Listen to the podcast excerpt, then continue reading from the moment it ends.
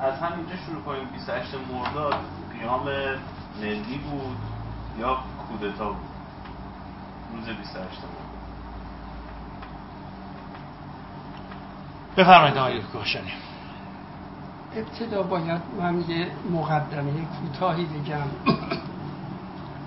و اون اینه که چرا فقط روز 28 مرداد رو انتخاب کرد؟ چون دوران نخست وزیری مصدق از گه اردیبهشت 1330 شروع شده و پایانش هم بر حسب مدارک و اسناد روز 23 مرداد 1332 بود. بنابراین این هم یک واقعا پرسشی است که چرا فقط روز 28 مرداد؟ یعنی در واقع نقطه پایان باید محور بحث ها باشه. این درش یه پیشداوری وجود داره. یعنی در حقیقت شما که این برنامه رو الان ترتیب دادید به هر حال ما هم استقبال کردیم. ولی احساس من اینه که به دلیل این تبلیغات یک سویه که در خلال این پنج و سال گذشته به ویژه بعد از انقلاب انجام شده یک پیشداوری به جامعه القا شده. و خبرنگاران هم در حقیقت گرفتار این پیشداوری هستند و شما از روز 28 مرداد در واقع فقط سخن میگید در حالی که چرا این رویدادهای با اهمیت دو سال و چهار ماه دوران پیروزی و ناکامی نهضت ملی ایران در بارش بحثی نمیشه. اما نکته بعدی اینه که هر دو احتمالی که مطرح می‌کنید یعنی کودتا از یک طرف که یه طیف وسیعی در حقیقت دربارش تبلیغات می‌کنن. و یا قیام ملی اینها هر کدوم در حقیقت قابل اعتراض هستن احتمال و یا اندیشه های دیگری وجود داره که سرانجام شاید اونها واقعیت رو تشکیل بدن. بنابراین این مقدمه بود که من گفتم که این پرسش با پیش داوری همراه ولی من اعتقادم اینه که نه قیام ملی بود نه کودتا حالا ببینیم آقای دکتر زیبا کلام نظرشون چی؟ آقای دکتر شما بفرمایید چرا این روز 28 مرداد جمع نقیزه این شده؟ یعنی همه جور گمان زنی همه جور احتمال همه جور تحلیل در موردش مطرح میشه. حتی متضاد با هم جمعه.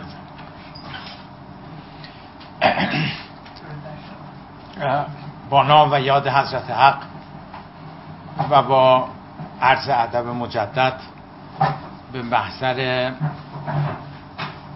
استاد و برادر بزرگوار و سرور ارجمندم جناب آقای دکتر محمود کاشانی.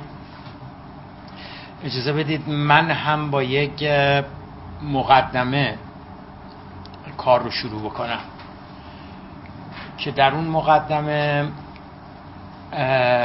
بخشی از پاسخ شما هم البته آمده. ببینید تا قبل از انقلاب اسلامی خب روایت 28 مرداد و نهضت ملی شدن نفت مشخص بود. در ایران قیام ملی بود. 28 مرداد تعطیلی رسمی بود. زندانیان عف مورد عفو ملوکانه قرار می گرفتن. شادی بود شادمانی بود و دیگه مشخصه. اون چه که روایت متفاوت بود در خارج از کشور بود اپوزیسیون خارج از کشور حالا جبهه ملی انجمنهای اسلامی کنفدراسیون و جریانات اپوزیسیونی که خارج از کشور بودند. اما بعد از انقلاب بعد از انقلاب هم من معتقدم که روی دیگر سکه شده. یعنی به شکل دیگری باز هم مسئله 28 مرداد حالا من نه لغت کودتا رو به کار می‌برم نه لغت قیام ملی رو میگم 28 مرداد سقوط دولت ملی دکتر مصدق. در هیچ وقت مورد یک کنکاش و بررسی و مطالعه جدی قرار نگرفته. امروز ما در آستانه شست و سومین سالگرد سقوط دولت دکتر مصدق هستیم. یعنی از 28 مرداد سال 32 امروز کم و بیش داره 63 سال میگذرد.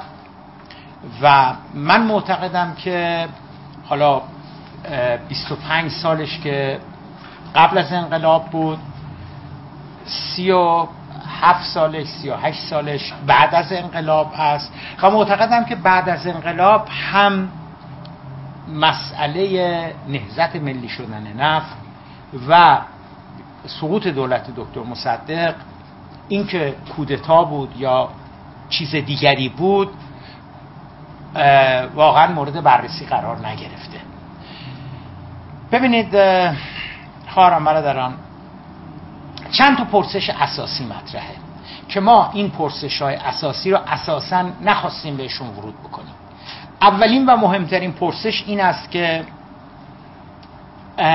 خب ما قراردادی داشتیم با انگلستان با شرکت نفت.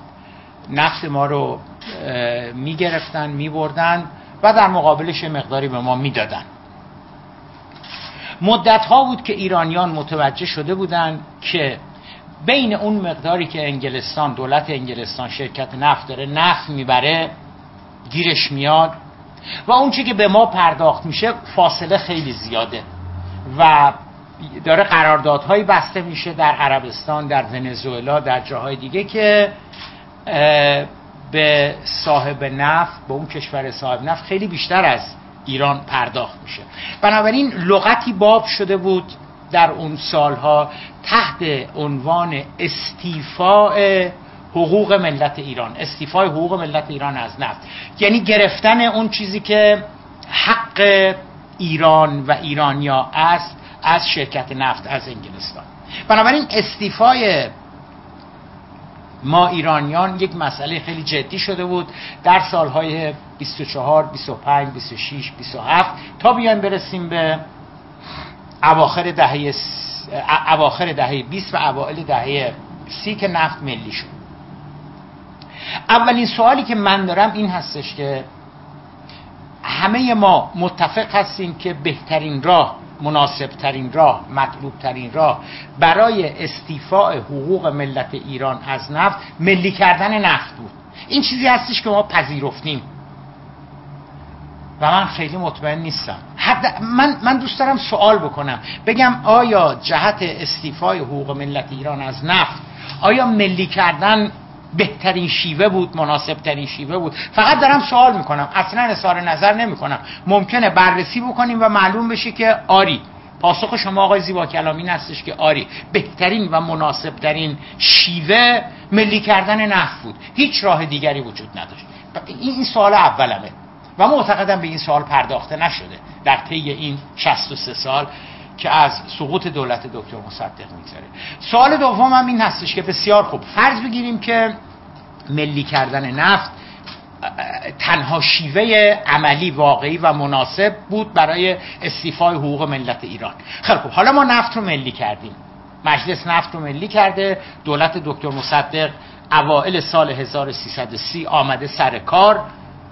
اولین دولتی هستش که بعد از ملی شدن نفت آمده سر کار و این دولت 28 ماه دو سال و دو سال و چهار ماه سر کار هستش. یعنی از زمانی که دکتر مصدق میشه نخست وزیر فروردین 1330 تا 28 مرداد 32 که سقوط می‌کنه 28 ماه هستش.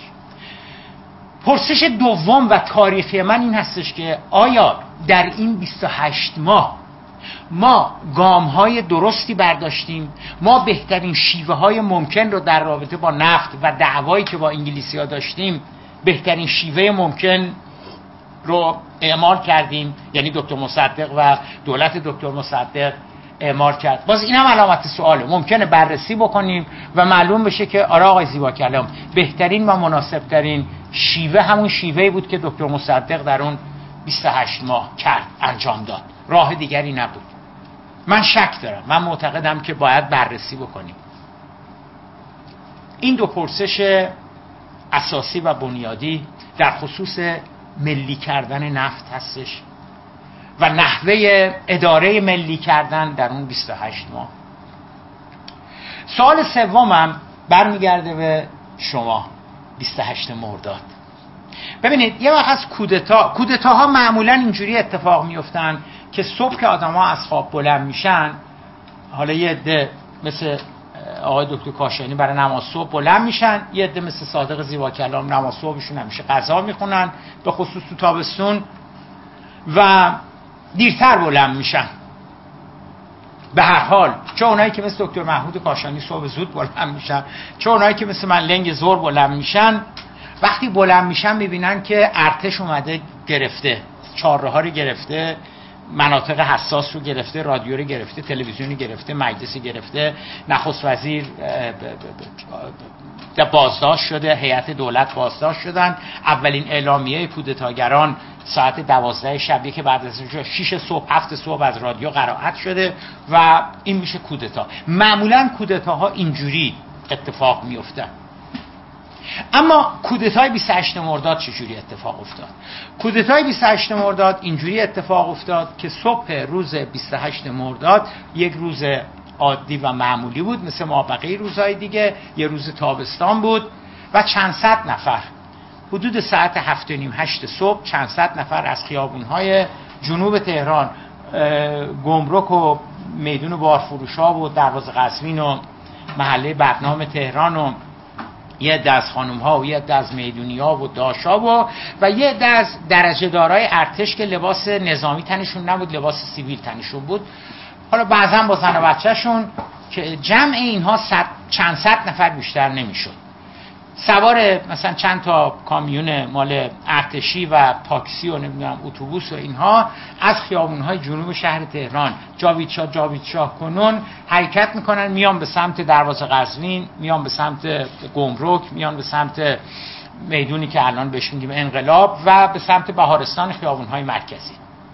شعارشون این بوده که جاوید شاه جاوید شاه می‌گفتن ببینید این چند صد نفر تا ظرف چهار ساعت بعدی ظرف پنج ساعت بعدی یعنی تا دوازده یکی بعد از ظهر تعدادشون از چند صد نفر شده بوده چندین ده هزار نفر. شست هزار نفر هفتاد هزار نفر صد هزار نفر شده بوده ظرف اون چند ساعت. و هشت صبح نه صبح نبوده که رادیو رو می‌گیرن کاخ نخست وزیری رو می‌گیرن. نه دوازده که بعد از ظهر بوده. یعنی شما اون صدای معروف نوار معروف که ما از رادیو پخش میشه که شنوندگان عزیز توجه فرمایید شنوندگان عزیز توجه فرمایید سرلشکر زاهدی نخست وزیر دقایقی دیگر پیام مهمی رو مثلا به عرض ملت ایران میرسونه اینا. ببینید اون حدود یک بعد از ظهره. یعنی ده صبح این اتفاق نیفتاده یازده صبح این اتفاق نیفتاده. هر موقع که این اتفاق افتاده بود عقلا و منطقا رادیو همون موقع اینو اعلام می‌کرد. رادیو نمیگفتش که حالا ما دو ساعت بعد اعلام الان یه نمایشنامه داریم الان ترانه دلکش داره پخش میشه مردم دوست دارن بزن این که تموم شد. نه. سوال خیلی ساده. در فاصله هشت صبح تا دوازده که بعد از ظهر که دیگه کورا متوجه شده بودن کودتا داره اتفاق میفته. طرفداران مرحوم دکتر مصدق کجا بودن؟ این سوال زمانی معنا پیدا می کند که درست یک سال قبلش یعنی در تیر ماه 1331 مشابه این داستان اتفاق میافتد. شاه محمد رضا شاه پهلوی با دکتر مصدق بر سر اختیارات دکتر مصدق در نخست وزیریش اختلاف نظر پیدا می‌کنن.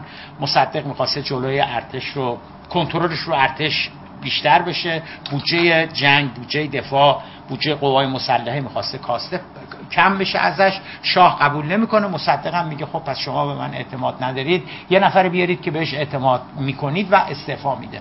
شاه هم از خدا خواسته وقتی که دکتر مصدق استعفا میده در تیر ماه 1331 یه مقداری روی همین بخش 28 مرداد خیلی خوب خیلی خوب. نه این اینو بگم اینو بگم. چشم چشم چشم. چشم. ببینید شاه هم از خدا خواسته با استعفای دکتر مصدق موافقت می‌کنه. یکی از قولای اون زمان به اسم مرحوم احمد قوام السلطنه رو منصوب می‌کنه به نخست وزیری و این یه روز جمعه بوده که اتفاق میفته شنبه صبحش قوام السلطنه اعلامیه معروفش رو میاد می‌کنه که کشتیبان را سیاستی دیگر آمد. من شدم نخست وزیر و مردم میریزن به خیابونا. علت این که یک سال رفتم عقبترش به خاطر این بود. مردم میریزن به خیابون. در رشت در تهران و تبریز جاهای دیگه مردم میریزن به خیابون یا مرگ یا مصدق و اونقدر تظاهرات می‌کنن اونقدر در خیابان ها هستن اونقدر تیراندازی میشه مردم کشته میشن. و خب می‌دونید این نام قیام ملی سی تیر معروف و مردم آنقدر میمانند و تظاهرات می‌کنن که بعد از سه روز شاه عقب نشینی می‌کنه و شاه مجددا دکتر مصدق رو ابقا می‌کنه. احمد قوام سلطنه میری کنار. خب سوال ببینید دوازده ماه گذشته. دوازده سال که نگذشته از قیام سی تیر. چطور شد اون مردم یک سال قبلش ریختن به خیابون وقتی دیدن که مصدق نیست؟ شاه مصدق رو برکنار کرده. چطور شد که یک سال بعدش آبم از آب تکون نخورد؟ وقتی مردم دارن می‌بینن که دولت دکتر مصدق داره به نظر من اینها پرسش های اصلی هستش که ما در طی این حالا حداقل 37 سال بعد از انقلاب به دنبالش نرفتیم و دیگه من وقت میدم به آقای دکتر کاشانی. فقط این رو هم اضافه بکنم قبل از اینکه وقت کامل بدم به آقای دکتر کاشانی. این رو هم اضافه بکنم که من می‌تونم بفهمم چرا ما به دنبال این سوالات نرفتیم. برای اینکه بعد از انقلاب آمریکا ستیزی استکبار ستیزی غرب ستیزی ایدئولوژی اصلی نظام جمهوری اسلامی ایران شده حکومت جمهوری اسلامی ایران شده و نمیشه که شما بری دنبال این سوالات. اگه بری دنبال این سوالات یه پرده هایی میریزن میفتن اون وقت شما نمی‌تونی از کودتای 28 مرداد به عنوان سوخت استفاده کنی برای آمریکا ستیزی. اون وقت یه سری چیزا معلوم میشه یه سری چیزا میره رو هوا. و دیگه شما نمی‌تونی از کودتای 28 مرداد و سقوط دکتر مصدق سوء استفاده بکنی بهره برداری کنی برای پیشبرد آمریکا ستیزی. بنابراین به همین خاطر هستش که ترجیح داده شده که دنبال این سوالات نریم و بگیم که آمریکایی های نابکار آمریکایی های خائن آمریکایی های نمی‌دونم اینا به همراه ایرانی های وطن فروش دولت ملی دکتر مصدق رو سرنگون کردن. ببینید این آمریکایی ها چقدر پستن رسلن کثیفن و به همین دلیل که ما حق داریم باهاشون مخالفت کنیم کلام مطرح کردن اینکه مردم کجا بودن اینکه چرا کنکاش نشد. اتفاقا در این زمینه ها بررسی ها و پژوهش های کافی انجام شده و پاسخ های بسیار روشن هم در این زمینه ها وجود داره. یک اشاره بکنم فقط بر اینکه داستان پیروزی نهزت ملی ایران. یک روند مبارزه مسالمت آمیز بوده. و موضوع نفت هم در واقع همه هدف ها نبوده. حتی من می‌خوام بگم هدف اصلی هم نبوده. بنابراین یک اصلاحی من باید در اینجا انجام بدم و اون اینه که این نهزت نام تاریخیش نهزت ملی ایرانه. و این که بعد از انقلاب این مسیر رو تغییر دادن و این نامگذاری خلاف واقع رو بهش الساق کردن و گفتن نهضت ملی شدن نفت این در واقع انحراف تاریخیه. اگر شما در همون سالهای نهضت ملی ایران که بسیار پربار بوده از جهت فرهنگی، سیاسی و اندیشه های مردم سالاری تمام کسانی که این اسام عنوان رو به کار بردن میگن نهزت ملی ایران. اما نهزت ملی ایران در واقع دو هدف بسیار مهم داشت در کنار هدفهای دیگه که اینها به عنوان برنامه های کار دولت مصدق به مجلس معرفی شد که یکی از اینها اجرای قانون ملی کردن صنعت نفت بود که پیش از زمامداری و نخست وزیری مصدق قانون ملی کردن نفت در 29 اسفند 1329 به تصویب مجلس شورای ملی و سنا رسید و مختومه شد. بنابراین اون چی که در دستور کار باقی موند اجرای قانون ملی کردن نفت.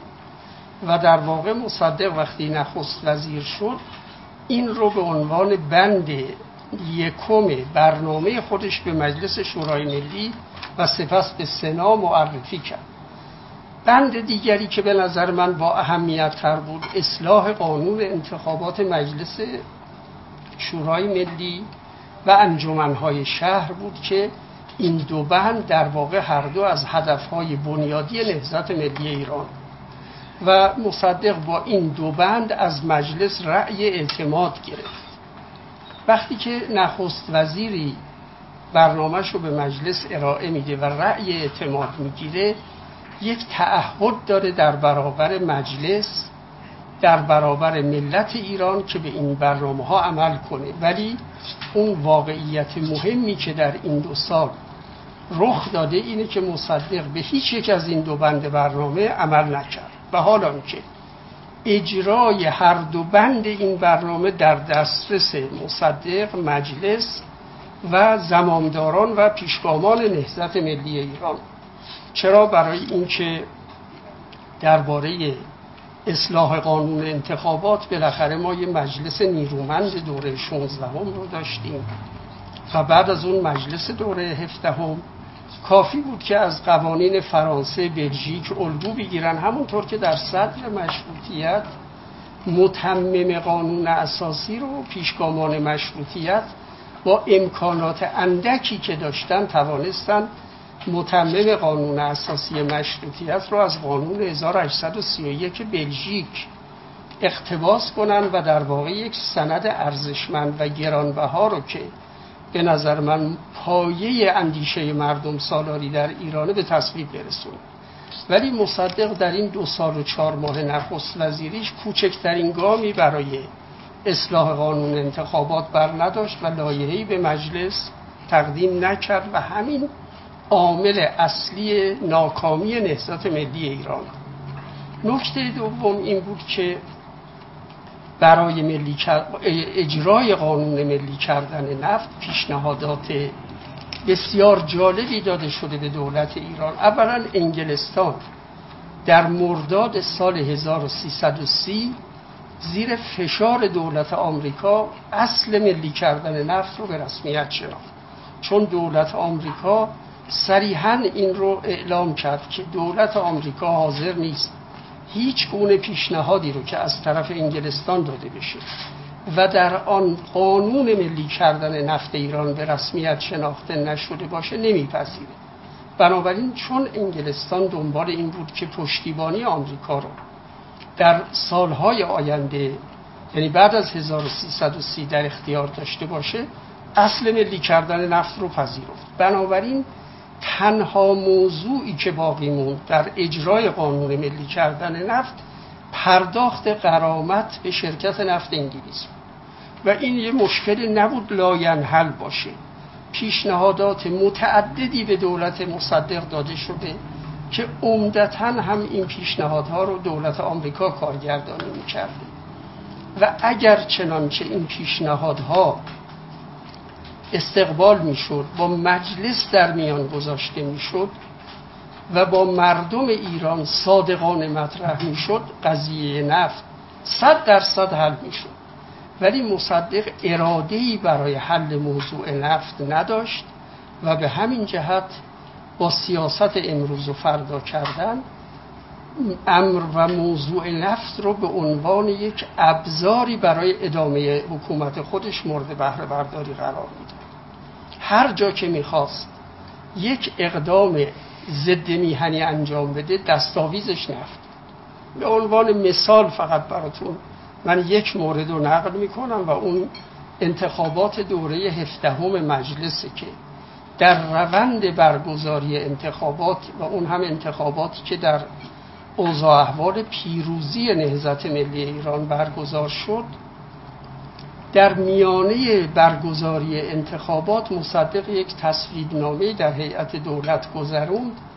با این دستاویز که چون دعوای دولت انگلستان در دیوان دا بین المللی دادگستری در لاه مطرحه و در برگزاری انتخابات در بعضی از حوزه ها ناآرامی به وجود اومده و ممکن انگلیس ها از این ناآرامی ها استفاده کنند در یک تصویب نامه غیرقانونی و مجرمانه روند انتخابات رو در میانه کار متوقف کرد. در نتیجه 33 حوزه انتخابیه بدون نماینده شد. حالا چه حوزه های نمایندگی؟ فرض کنید مشهد.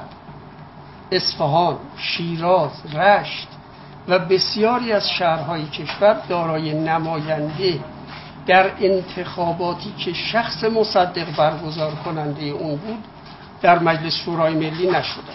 یعنی 56 نماینده ای که از 136 نماینده باید وارد مجلس بشن نشد خب دستاویزه همچی کاری چی بوده؟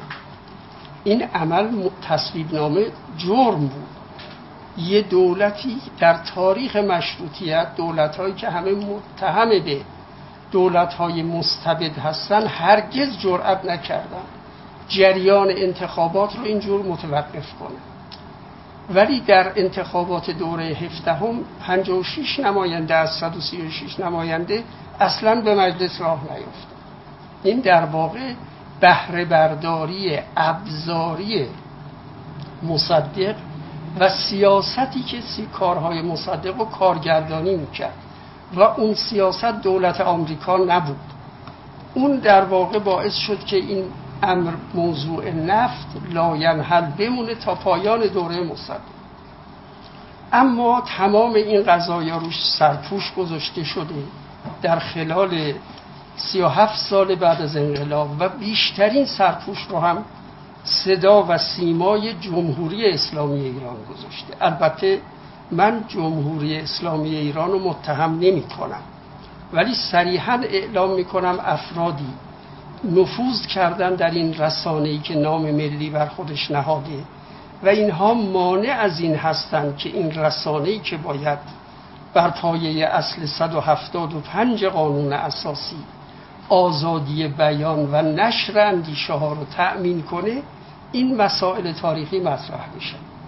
در برابر این موجی از فریبکاری جامعه رو فرا گرفته به طوری که امروز پرسش اصلی شما اینه که قیام روز 28 مرداد کودتا بود یا قیام ملی حالا من با این مقدمه ای که در برابر مقدمه آقای دکتر زیبا کلام اشاره کردم برمیگردم به پرسش شما. و یک واقعیت مهم رو می‌خوام بگم و اون اینه که 60 سال ملت ایران متهم میشه به اینکه روز 28 مرداد به صحنه نیامده به خیابون ها نیامده الان هم آقای دکتر زیبا کلام اشاره کردن که در جریان رویدادهای روزهای 27 تا 30 تیر 1331 ملت به صحنه اومدن و دولت قوام رو سرنگون کردن مصدق برگشت. ولی روز 28 مرداد کسی به خیابون ها نیامد این اتهامی که به ملت ایران زده میشه واقعا یک اتهام نارواست.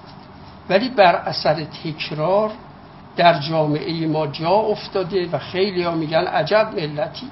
صبح شعار می‌دادن زنده باد مصدق عصر شعار می‌دادن زنده باد شاه.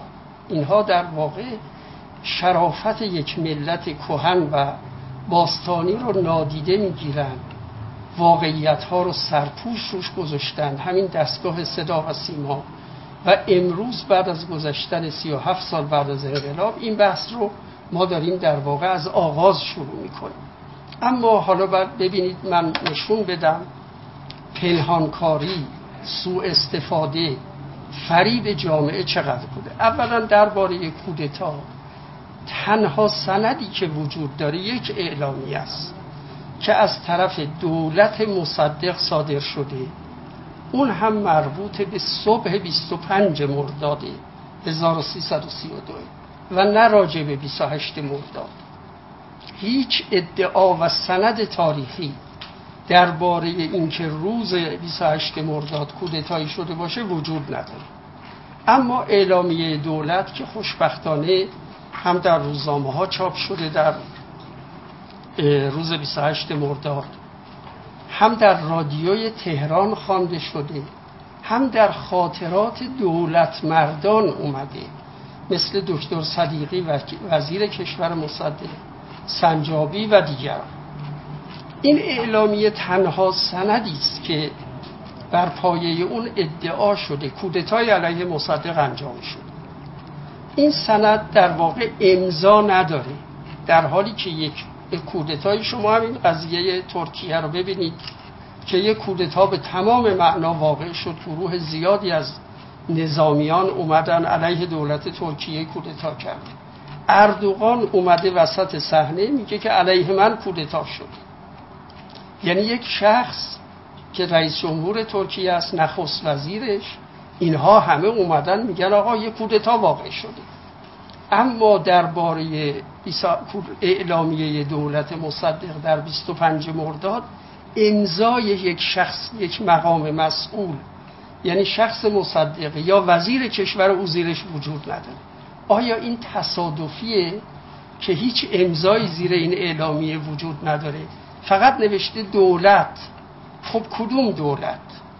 دولتی که به باور من دیگه وجود نداشته. اما در این اعلامیه مندرجاتش صد درصد خلاف واقعی چرا؟ چون در این اعلامیه ادعا شده سرهنگ نصیری ساعت یک بامداد روز 25 مرداد آمده به خانه مصدق برای اینکه خانه او رو اشغال کنه و شخص مصدق رو هم بازداشت کنه این محتوای این اعلامیه فشردش این مطالب دیگری هم وجود داره که چون یه مقداری خارج از بحث من وارد اونها نمیشم اما نکته ای که وجود داره اینی که همین اعلامیه رو اگه شما نگاه کنید نه شاه رو متهم کرده نه زاهدی رو. در حالی که در واقع تنها شخصی که متهم به کودتا شده سرهنگ نصیری رئیس گارد جاویدان در واقع که اومده و متهم شده به کودتا. من سوالم اینه که نصیری چه انگیزه ای داشته که بیاد خانه مصدق رو اشغال کنه و بعد خود او رو دستگیر کنه؟ نکته دومی که در اینجا وجود داره اینه که مصدق خانه خودش رو با یک گروهان سرباز و جنگ افزار مجهز کرده بود و بالاتر از اون از روز 21 مرداد با پیشبینی این که چه رویدادهایی رو داره سازماندهی می‌کنه کارگردانی می‌کنه که هیچ کس جز شخص مصدق این اطلاعات رو نداشته. از رئیس ستاد ارتش درخواست می‌کنه که چند تا تانک بیارن در جلوی خانه او و اطراف خانه او قرار بده. چهار راه های اطراف خانه مصدق. همه با نیروهای مسلح در واقع محاصره شده بود سرهنگ نصیری با یک اتومبیل شخصی و یک محافظ خودش میاد در خانه مصدق. خب اینها حالا نشون می‌خوام بدم که ببینید اعلامیه‌ای که تنها سند ادعای کودتاست چقدر دروغگویی فریبکاری و حقوق بازی درش وجود دارد اصلا سرهنگ نصیری چرا رفته خونه مصدق؟ داستان خیلی روشن اسناد و مدارک در این زمینه یه دریا اسناد و مدارک ما داریم. بعد از اینکه مصدق مجلس رو منحل می‌کنه مجلس دوره هفدهم رو در واقع یک اقدام خلاف قانون اساسی که مورد اعتراض شدید آیت الله کاشانی نمایندگان اقلیت مجلس قرار می‌گیره و در این زمینه ما یک سلسله ای از اسناد و مدارک سیاسی ارزشمند داریم که در روزنامه ها در جاهای دیگه چاپ شده. روی اینها همه سرپوش گذاشته میشه. حتی هواداران مصدق مخالف منحل کردن مجلس بودن. دکتر صدیقی دکتر سنجابی اینها خاطراتشون رو منتشر کردن و صریحا اقرار کردن ادعا کردن که میگن ما به شخص مصدق گفتیم اگر مجلس رو منحل کنی شاه فرمان برکناری صادر می‌کنه. مصدق میگه نه ازت خودشو به اون راه گوششو به کار نبود. با تمام این اعتراضات در یه رفراندوم ضد میهنی نمایشی که به گفته شادروان سید ابوالحسن حائری زاده قیام علیه حکومت ملی بود مجلس رو منحل کرد. حالا من وارد انگیزه ها نمیشم اینها رو در جای خودش بحث خواهم کرد. به محض اینکه عصر 22 مرداد شب 22 مرداد وزارت کشور اعلامیه نتایج رفراندوم رو قرائت منتشر کرد و در رادیو خونده شد. در روزنامه ها چاپ شد. صبح روز 23 مرداد شاه دو تا فرمان صادر کرد. یکی فرمان نخست وزیری زاهدی یکی فرمان برکناری مصدق از نخست وزیری. اولا نکته بسیار جالبیه همزمانی این دوتا رویداد. یعنی انتشار نتایج رفراندوم از سوی وزیر کشور مصدق شب 22 مرداد و صدور فرمانهای نخست وزیری و برکناری مصدق صبح 23 مرداد. این همزمانی رو چگونه میشه توجیه کرد و قابل توجیه و بسیار جالبه. فرمان نخست وزیری زاهدی ساعت یازده شب 23 مرداد به دستش می‌رسه به وسیله سرهنگ نصیری. زاهدی به سرهنگ نصیری دستور میده چون از اون به بعد نخست وزیر بوده طبق قانون.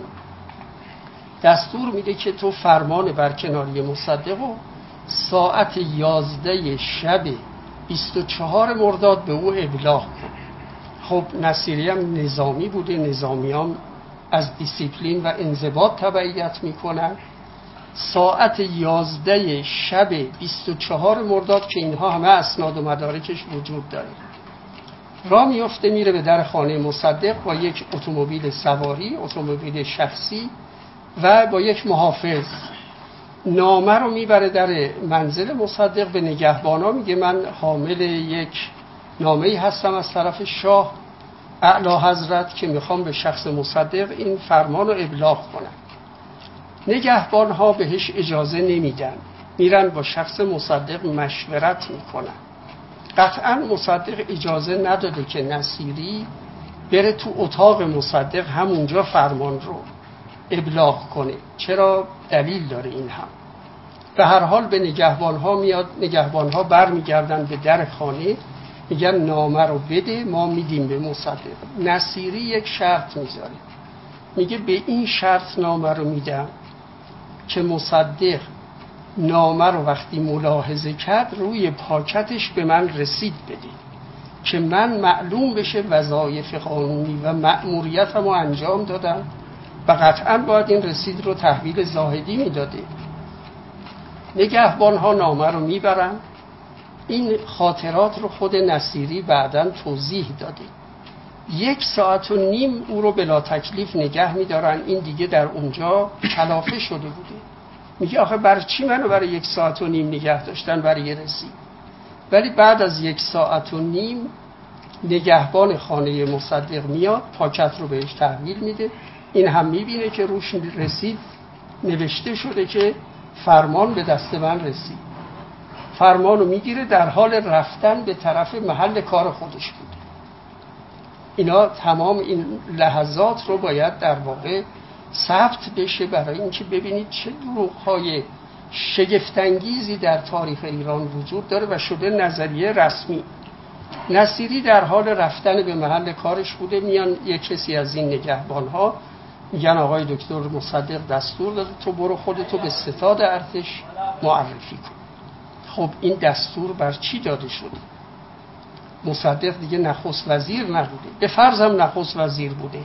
حق نداشته بازداشت غیر قانونی بکنه یک کسی رو که یک پیام آورده. به قول گذشتگان میگن بر رسولان پیام باشد, باشد و بس. نام رسان رو کسی دستگیر نمی‌کنه ولو اینکه مصدق از فرمان برکناری خودش ناراضی بوده باشه. بنابراین این هم یک رازه که چرا سرهنگ نصیری شب 25 مرداد تا 28 مرداد در زندان دژبان بازداشت باقی میمونه. اما این رسید چه تکلیف سرنوشتی پیدا کرد؟ اینجاست که رازها در واقع باید بهش توجه بشه و شما ببینید که فریبکاری در تاریخ معاصر ایران به کجا کارش کشیده شده. اولا این رسید از جهت عبارت پردازی اون بسیار دقیقه. چون مصدق در این رسید می نویسه ساعت یک بعد از نصف شب 25 مرداد ماه 1332 دست خط مبارک به این جانب رسید. دکتر محمد مصدق این متن رسیده. ببینید اولا این رسید رو این فرمان رو میگه دست خط مبارک. یعنی در واقع تمکین می‌کنه در برابر فرمان برکناری خودش. دوم اینکه عنوان نخست وزیر رو از کنار نام خودش برمیداره. در حالی که تمام اعلامیه ها نامه ها مکاتباتی که مصدق از ده اردی بهشته 1330 تا شب 24 1332 امضا کرده همه در کنارش نخست وزیر وجود داره. ولی در اینجا عنوان نخست وزیر رو برمیداره که دلالت آشکار داره بر اینکه فرمان بر کناری خودش رو پذیرفته خب پس بنابراین با دادن این رسید و اینکه یک روز قبلش فرمان نخست وزیری زاهدی طبق قانونی که به هر حال مصدق قبول داشت.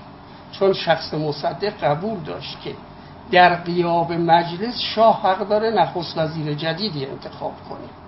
در این زمینه اعلامیه داده حتی. خط خودش وجود داره امضای خودش وجود داره. پس بنابراین مصدق شب 24 مرداد با این رسیدی که داد چی شد؟ نخست وزیریش پایان پیدا کرد. اما شگفتانگیز این است که دریافت این فرمان و این رسید رو پنهان کرد.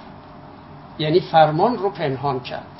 به هیچ یک از وزیران خودش نمایندگان مجلس هواداران خودش کوچکترین اطلاعی از صدور فرمان برکناری نداد.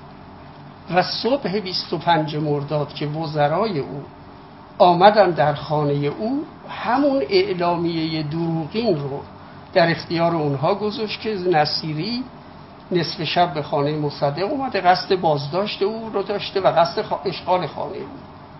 خب یه مش وزیر بیلیاقت هم که اونجا نشستن یک کلام از اون نپرسیدن آخه نصیری با چه امکاناتی اومد؟ تو که خونت به یه دژ نظامی تبدیل شده. چطور ممکن بود نصیری بیاد خونه تو رو اشغال کنه خودتو بازداشت کنه؟ اما فریبکاری بالاتر از اینه.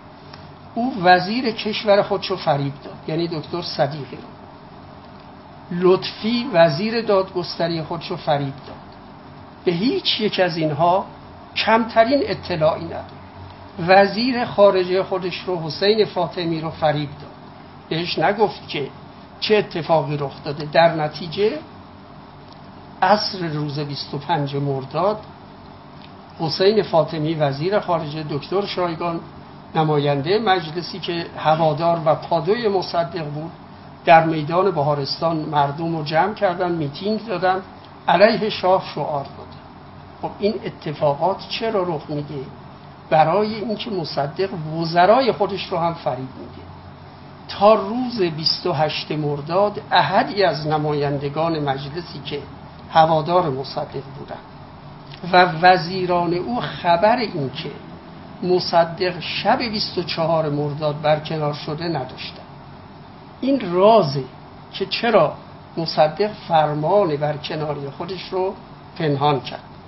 و اما سوال مهمتر اینه که سوال مهمتر اینه که شخص مصدق در روز 25 مرداد تا 28 مرداد چیکار می‌کرده؟ زاهدی چیکار می‌کرده؟ اینها اتفاقات خوب جالبیه. زاهدی فرمان نخست وزیری گرفته ولی پنهانی زندگی می‌کرد. چرا؟ برای اینکه زاهدی نه رأی تمایل مجلس رو داشت چون مصدق مجلس رو منحل کرده بود. و نه پشتیبانی گسترده مردم رو داشت. چون بالاخره آیت الله کاشانی نمایندگان مجلس ادعیشون طرفدار زاهدی نبودن. و علاقه من نبودن که نخست وزیر آینده ایران و شخص شاه تعیین کنه. علاقه داشتن نظامی که در ایران بعد از شهریور 20 حاکم شده بود که مجلس رأی تمایل می‌داد و شاه فرمان می‌داد همین روش ادامه پیدا کنه. بنابراین زاهدی در خانه خودش بود. کوچکترین امکاناتی هم برای اینکه قدرت رو به دست بگیره نداشت. در عین حال گروههایی در صحنه سیاسی بودن که ممکن نبود زاهدی بتونه قدرت رو به دست بگیره. در رأس همه اینا حزب توده. حزب توده با دریایی از ارتش و لشکریانی که در واقع بسیج کرده بود در صحنه سیاسی کشور در حدود 600 افسر را حزب توده وارد ارتش کرده بود. گروهک های هوادار مصدق هم به هر حال در صحنه بودن. خب طبیعی بود که زاهدی با فرمان شاه نمی‌تونست نخست وزیر بشه. اما اتفاق مهم و راز مهم اینه که در روزهای 25, 26, 27 و 28 مرداد مصدق تمام موانع رو از پیش پای زاهدی برداشت تا زاهدی بتونه قدرت نخست وزیری رو در دست بگیره. حالا این کارها چی بوده؟ من شرح اینا رو اگه بخوام برای شما بگم واقعا طولانی میشه. ولی فقط به چند موردش اشاره می‌کنم و بقیه رو می‌ذارم برای فرصتی که درش بتونم به جزئیات بپردازم. مهمترینش اینه که صبح روز 27 مرداد مصدق دستور داد به نیروهای انتظامی که تظاهرات حزب توده رو سرکوب کنه این دستور بعد از ظهر روز 27 مرداد اجرا شد و گروه بزرگی از فعالان حزب توده بازداشت شدند و راهی زندان شد. این پس بنابراین مهمترین مانعی بود که از پیش پای زاهدی برداشته شد. مانع دوم این بود که مردم بیخبر بودن از همه جا و احتمال داشت که مردم در روز 28 مرداد بیان به خیابون ها به طرفداری از مصدقی که خبر از برکناریش ندارد. در اینجا مصدق فرمان میده رهنمود میده به یاران خودش به روزنامه های هواداران خودش که روز 28 مرداد به خیابان ها نیاد. این دستور مصدق چاپ شده در مقالات گوناگونی آمده و روز 28 مرداد احزاب و به نظر من گروهک های هوادار مصدق بیانیه صادر کردند که فردا صبح کسی به خیابون ها نیاد. این هم نکته دومی که میگن چرا مردم روز 28 مرداد به خیابان ها نیمدن این دستور و پیام شخص مصدق بوده که کسی به خیابان ها نیاد. حالا چطور روز سی تیر مردم به خیابان ها اومدن سی و چند نفر کشته شدن.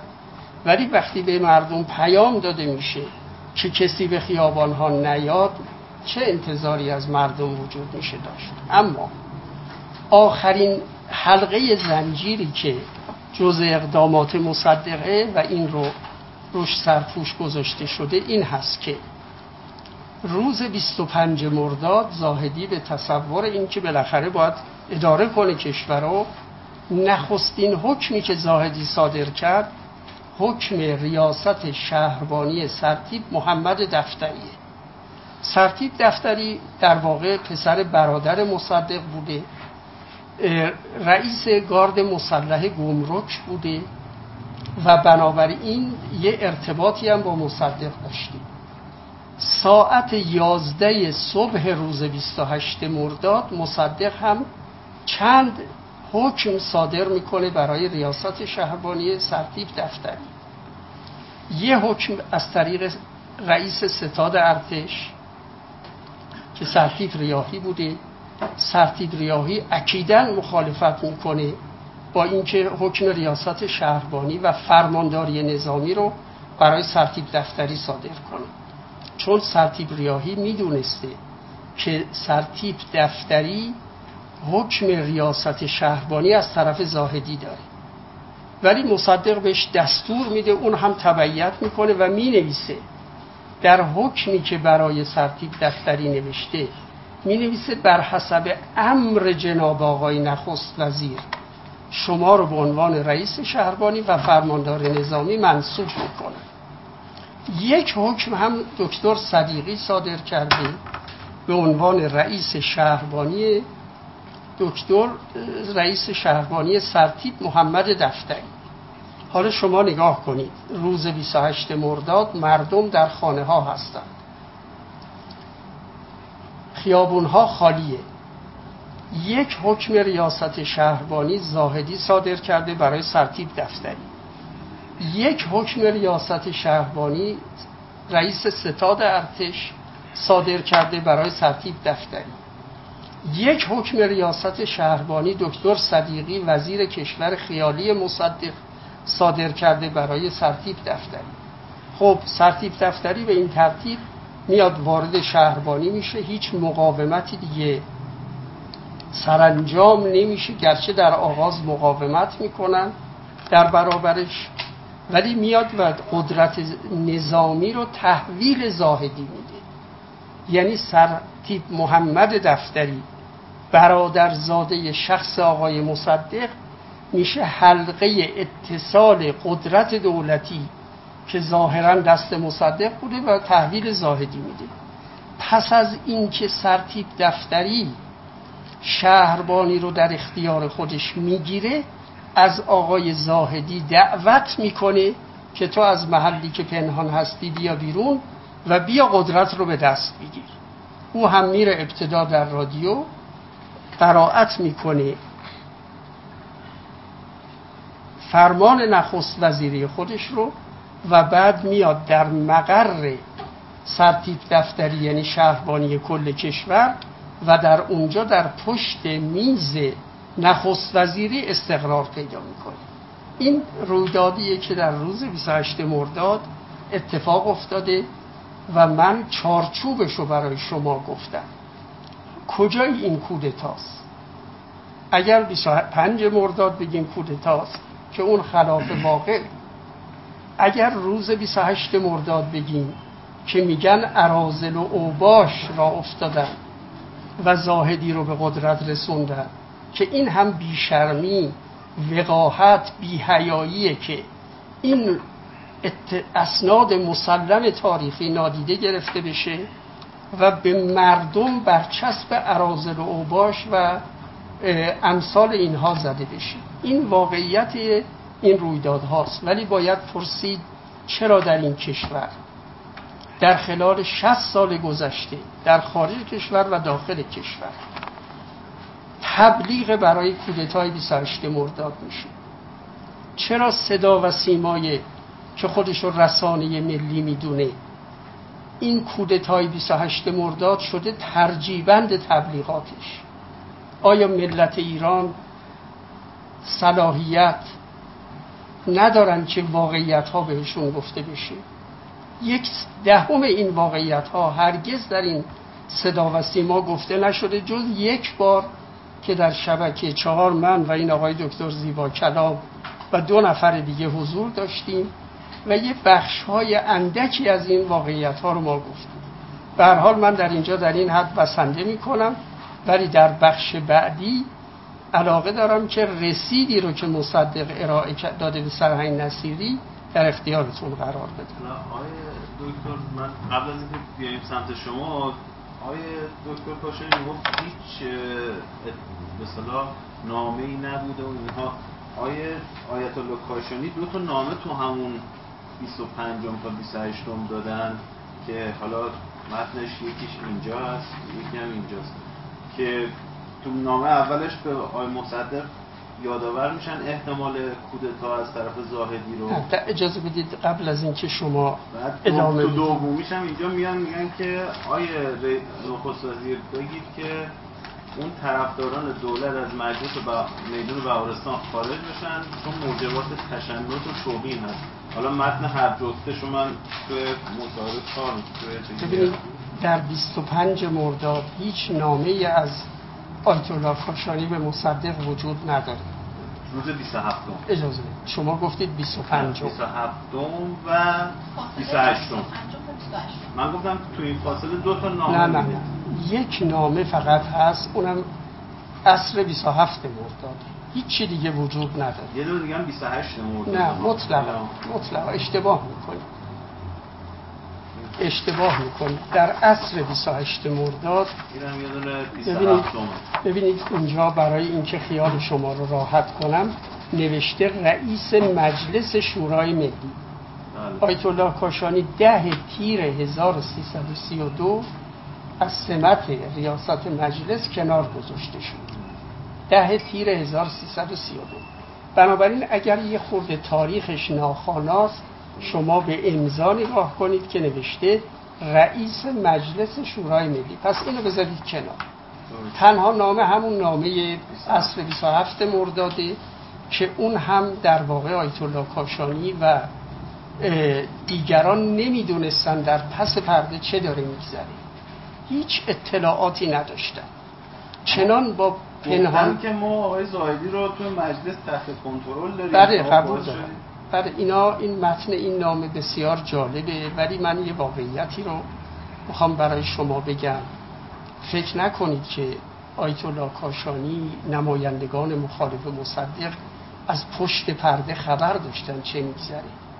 تقریبا کوچکترین اطلاعی از سناریویی که در مرداد سال سی و دو اجرا شده نه آیت الله کاشانی نه دکتر بقایی نه حائری زاده نه عبدالرحمن فرامرزی نه دیگر نمایندگان شجاع مجلس هفدهم کوچکترین اطلاعی از این سناریو نداشتن.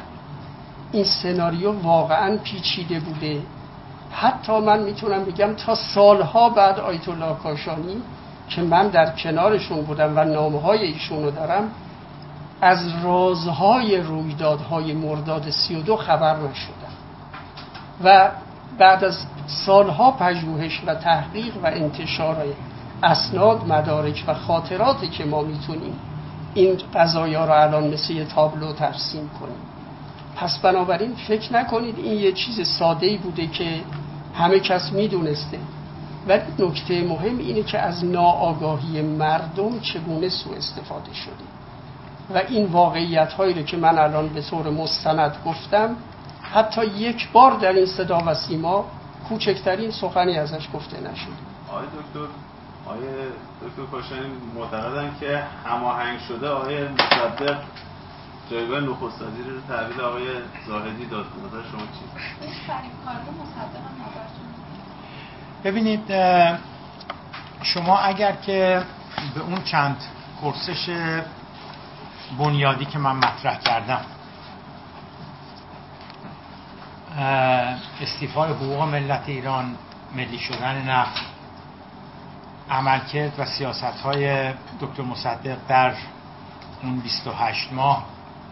و بعد هم چگونگی سقوط دکتر مصدق. اگر شما اینها رو یک مقداری به صورت کلان و البته نقش آمریکا و انگلیس اگر شما به صورت کلان به اینها نگاه نکنید میفتید توی باطلاقی که الان آقای دکتر کاشانی براتون درست کردن. یعنی توی جنگلی میفتیم که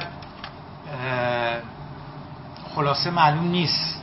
یعنی خیلی از مخاطبین شما متوجه نشدن که بالاخره دکتر کاشانی نیم ساعت سه رو چل دقیقه 20 دقیقه صحبت کردن چی می‌خواد بگه؟ چی می‌خواست بگه؟ بذاری من در حضور خودشون مطالبشون جمعبندی بکنم. اول اون که ایشون توی این دور دوم مطالبشون گفتن. خواهران برادران خانم ها آقای آنچه که دکتر کاشانی عزیز می‌خواستم بگن این بوده که روح مرحوم آیت الله کاشانی شمس قنات آبادی حسین مکی مزفر بقایی شمس قنات آبادی مرحوم آستبالحسن حائری زاده و سایر کسانی که بدبختانه دستشون تو دست دربار و شاه بود.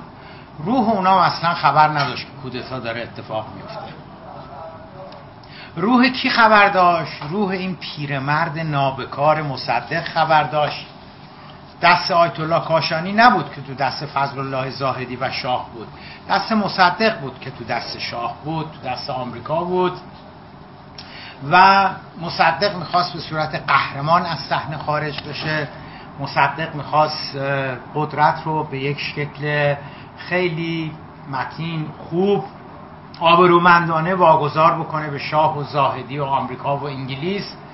و یه جوری که حالا به هر حال خودش هم به صورت قهرمان خارج بشه این خلاصه چیزی هستش که جناب آقای دکتر کاشانی دارم میگن که تمام مطلب ایشون می‌تونیم خلاصه کنیم توی این جمله که قرار بود مصدق آبرومندانه به صورت قهرمان از صحنه خارج بشه. انگلیس ها برگردن آمریکایی ها برگردن شاه برگرده دربار برگرده.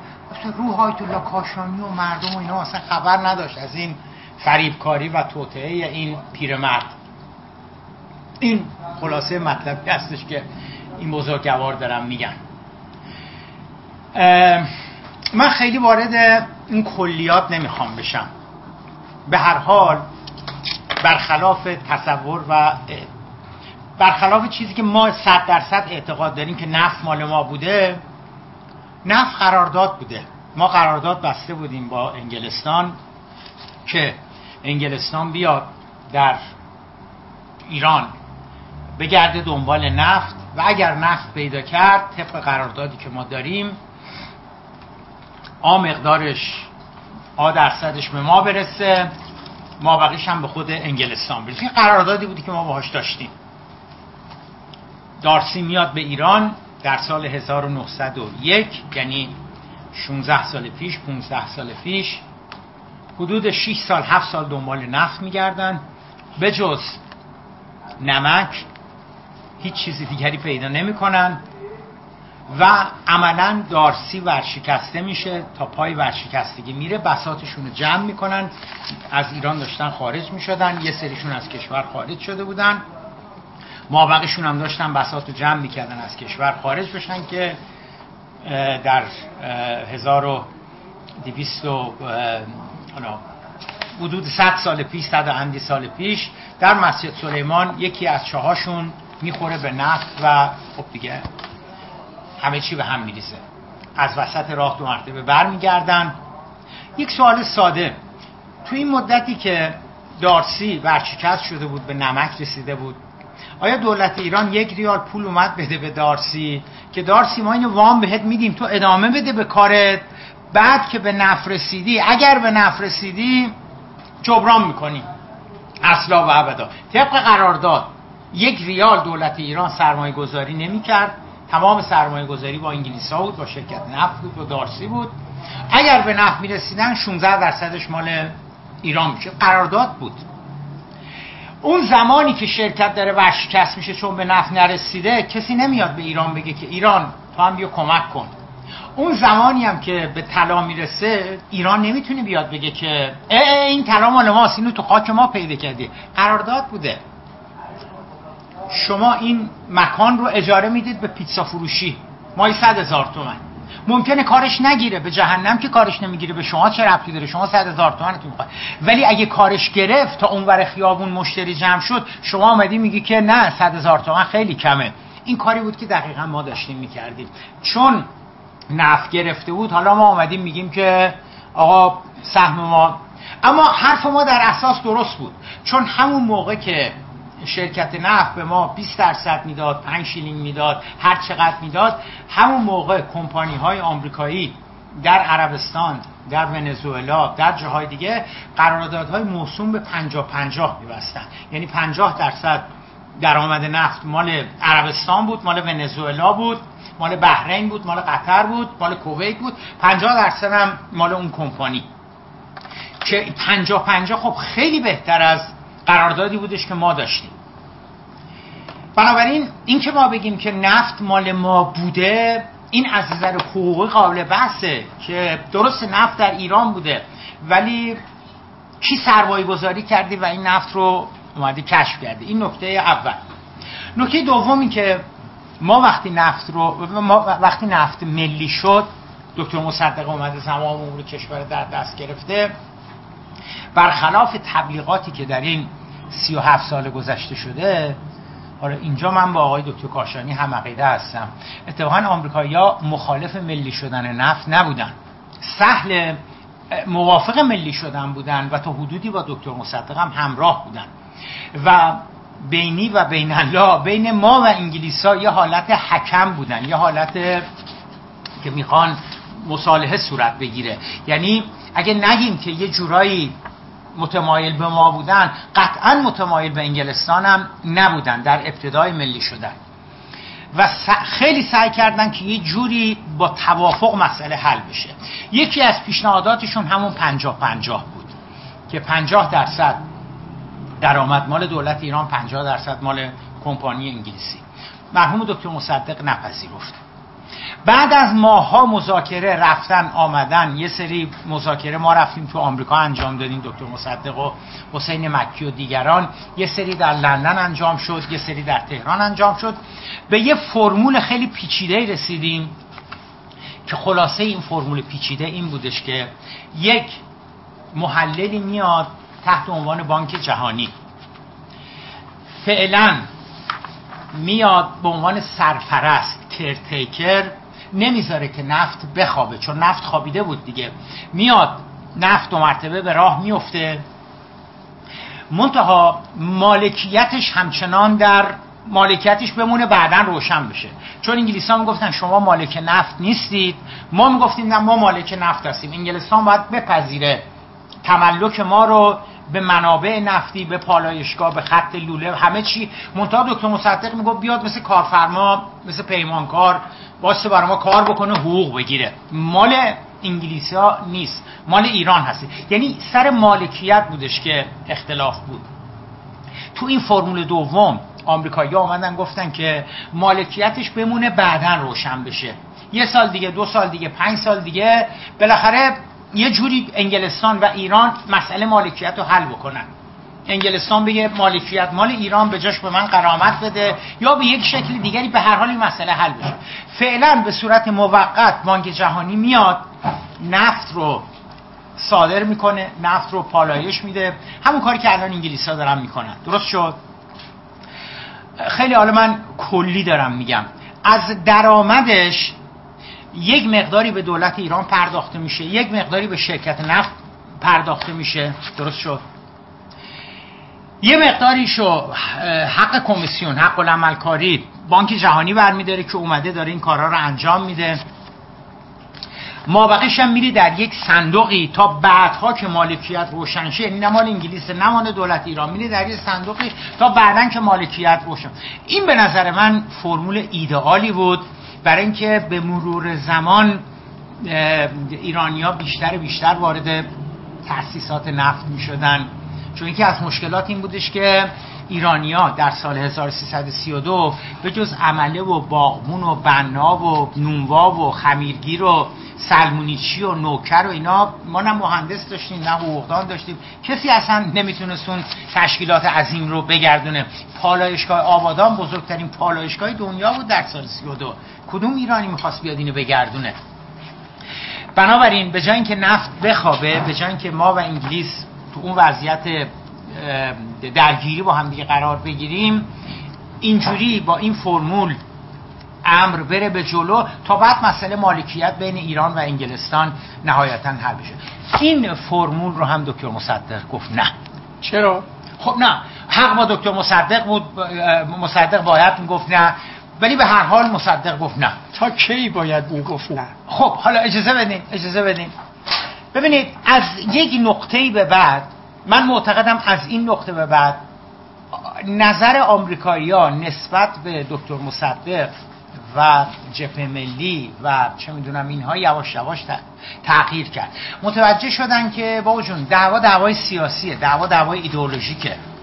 اینجوری نیستش که دکتر مصدق بخواد حل بکنه مسئله رو. این که حالا چرا دکتر مصدق لجاجت به خرج می‌داد یک دمدگی به خرج می‌داد و می‌گفت نه. ای که طرفدار دکتر مصدق هستن می‌گویند که مصدق روی اصل مالکیت ایران حق ملی ایران چه می‌دونم تمامیت روی این چیزا من معتقدم که نه. دکتر مصدق نگران دو دو دو جبهه بود دو خاکریز بود. یکی حزب توده که به مجرد اینکه کوچکترین توافق می‌شد با با کمپانی میریختن تو خیابون و می‌گفتن دیدین ما از اول می‌گفتیم این عامل آمریکاست. دیدین ما از اول می‌گفتیم این نوکر اینا. دیدین رفت ساخت و فاخت کرد و اینم که می‌گفتین ملی اینا رفت با آمریکایی‌ها کنار اومد. یعنی عین همین بلا رو عین همین بلا رو آیت الله کاشانی می آورد دکتر مصدق. اگر دکتر مصدق مصالحه می‌کرد با آمریکا و انگلیس سر اون مسئله همون داستانی رو که حزب همون بلایی که حزب توده می آورد سر دکتر مصدق که تو خائنی تو رفتی ساخت و پاخت کردی عین همون داستان رو آیت الله کاشانی و و دستیارانش هم فکراش رفقاش سر دکتر مصدق که تو خائنی تو چون اختلاف بینشون شده بود. به علاوه به علاوه آخرین بدشانسی که ما آوردیم در آمریکا انتخابات شد. نیمه دوم سال سیایی که مثل الان که داره انتخابات میشه و متاسفانه جمهوری خواه قدرت رو به دست آوردن. و آیزنهاور که اومد سر کار به شدت نسبت به دکتر مصدق و اینها سرد بود. به علاوه به علاوه به غلط یا به درست احساس کردند که هر روز که از نخست وزیری دکتر مصدق میگذره از حکومت دکتر مصدق میگذره. حزب توده داره نیرومندتر و نیرومندتر و نیرومندتر میشه. واقعا چپ و کمونیسم در اون آغاز جنگ سرد تو اون مقطع یه چیزی حدود چه می‌دونم 7 سال از جنگ جهانی دوم گذشته بودیم وارد جنگ سرد شده بودیم. واقعا خطر کمونیسم برای آمریکایی‌ها جدی بود. نگران نگران کمونیسم. و چون مصدق معتقد به دموکراسی بود معتقد به آزادی بود به هیچ وجه حاضر نمی‌شد. نه علیه آیت الله کاشانی اقدام کنه نه علیه شمس قنات آبادی نه علیه فدایان اسلام که نخست وزیرش مرحوم دکتر حسین فاطمی رو ترور کردن تو روز روشن اقدام بکنه. نه علیه حزب توده. واقعا با تو تمام وجود به قانون و آزادی اعتقاد داشت. بنابراین نگفتن مصدق عدم حاضر شدن حاضر نشدن مصدق برای اینکه مصالحه بشه و مسئله نفت حل بشه. حالا به هر دلیلی آقای کاتوزیان در دانشگاه آکسفورد ایشون معتقده که به دلیل ترس از حزب توده و آیت الله کاشانی نمی‌تونست توافق بکنه. اگه توافق می‌کرد اینا میریختن می‌گفتن که خائن خیانتکار رفتی ساخت و پاخت کردی اینا. و شاید هم دلایل دیگری نمی‌دونم. میگم اصلا رو این چیزا خیلی جدی کار نکردیم. بنابراین از یه جاهای یواش یواش آمریکایی ها از از حالا اگه نگفته باشین دوست از بیطرف رفتن به طرف انگلستان. در انگلستان هم انتخابات شد و در انگلستان هم چه می‌دونم نخست وزیر جدید و کابینه جدید و مجلس جدید می‌گفتن نه قرص محکم باید در برابر ایران بیستیم. و اون حالت مصالح جویی که دولت قبلی داشت رو گذاشتن کنار و خیلی یعنی از بخت بد ما در انتخاباتی که برگزار شد در سال 31 نیمه دوم سال 31 هم در لندن یه دولت دست راستی تر که می‌گفت بریم بزنیم تو سر ایران و کوتاه نیایم اومد روی کار از بخت بد ما. و هم در و هم در آمریکا. در داخل کشور در داخل کشور مصدق یواش یواش برخی از متحدینش از دست داده بود آیت الله کاشانی و دیگران دستشون دیگه تو دست مصدق کشیده بودن کنار. مرحوم آیت الله کاشانی بغض و کینش نسبت به مصدق انقدر زیاد شده بود. یه وقت هستش که شما میگی من دوست زیبا کلام نیستم. دوست زیبا کلام نیستم. اگه ببینم زیبا کلام افتاده گوش خیابون بهش کاری ندارم. کمکش نمی‌کنم. خیلی خوب. یه وقت هستش که شما میگید من اگر ببینم زیبا کلام افتاده گوش خیابون یه لغت هم من دو تا لغت هم من می‌زنم تو گردش. و آیت الله کاشانی نسبت مصدق و دولت ملیش اینجوری شده بود. انقدر انقدر نسبت به مصدق بغض و کینه آیت الله کاشانی پیدا کرده بود که حاضر بود خیلی راحت دستشو بذاره تو دست شاه دستشو بذاره تو دست زاهدی و گذاشت. و گذاشت. اون نامه میگن میگن که جعلی خط آیت الله کاشانی نیستش به دکتر مصدق میگه که زاهدی داره کودتا می‌کنه اینها. ببینید یکی از سوالاتی که مطرح میشه این هستش که گور بابای مصدق آیت الله کاشانی مگه نمی‌بینی داره کودتا میشه؟ چرا نمیای جلو؟ چرا سکوت می‌کنی؟ چرا رو تو کردی؟ تو نمی‌دیدی رو 28 مرداد چه اتفاقی داره میفته چرا تو می‌دیدی اتفاقا تو خوب می‌دونستی چه اتفاقی داره میفته آیت الله کاشانی. منتها بغض و کینه و نفرتت انقدر نسبت به مصدق زیاد بود که گفتی گور بابای مصدق و حاضر بودی با تمام وجود دولت دکتر مصدق سقوط بکنه. وضع اقتصادی هم خوب نبود. بحران بود. نفت صادر نمی‌شد. انگلیس ها قرص و محکم جلوی صادرات نفت رو گرفته بودن. حزب توده روز به روز قدرت بیشتری پیدا می‌کرد. کشور در یک بستری از هرج و مرج فرو رفته بود. راست میگه ایشون. دکتر مصدق اعلامیه داد که بابا نیاین اینقدر تظاهرات بکنین صبح توده ها میمدن تظاهرات می‌کردن. پیش از ظهر حزب ملت ایران مرحوم فروهر رو اینا پانیرانیستا میمدن بعد از ظهر طرفداران آیت الله کاشانی میمدن غروب طرفداران چهره ملی میمدن اصلا ایران تهران در یک حالت التهاب فرو رفته بود. و دکتر مصدق با نه طرفداران من نه اصلا نیان تو خیابون تظاهرات بکنیم. یکی از چیزهایی که کمک کرد البته درست میگن ایشون. اون اعلامیه دکتر مصدق بود که از مردم خواست که آقا نیان تظاهرات بکنی. ولی خب مردم وقتی دارن می‌بینن که کودتا داره میشه یا مرحوم کیانوری تو خاطراتش چون خب این سوالی که چرا شما کاری نکردین فقط متوجه آیت الله کاشانی نیست متوجه حزب توده هم هستش. حزب توده تو بارها و بارها میتینگ دادی راهپیمایی کردی گفتی کودتا رو تبدیل به انقلاب می‌کنیم کودتا رو تو نطفه خفه می‌کنیم.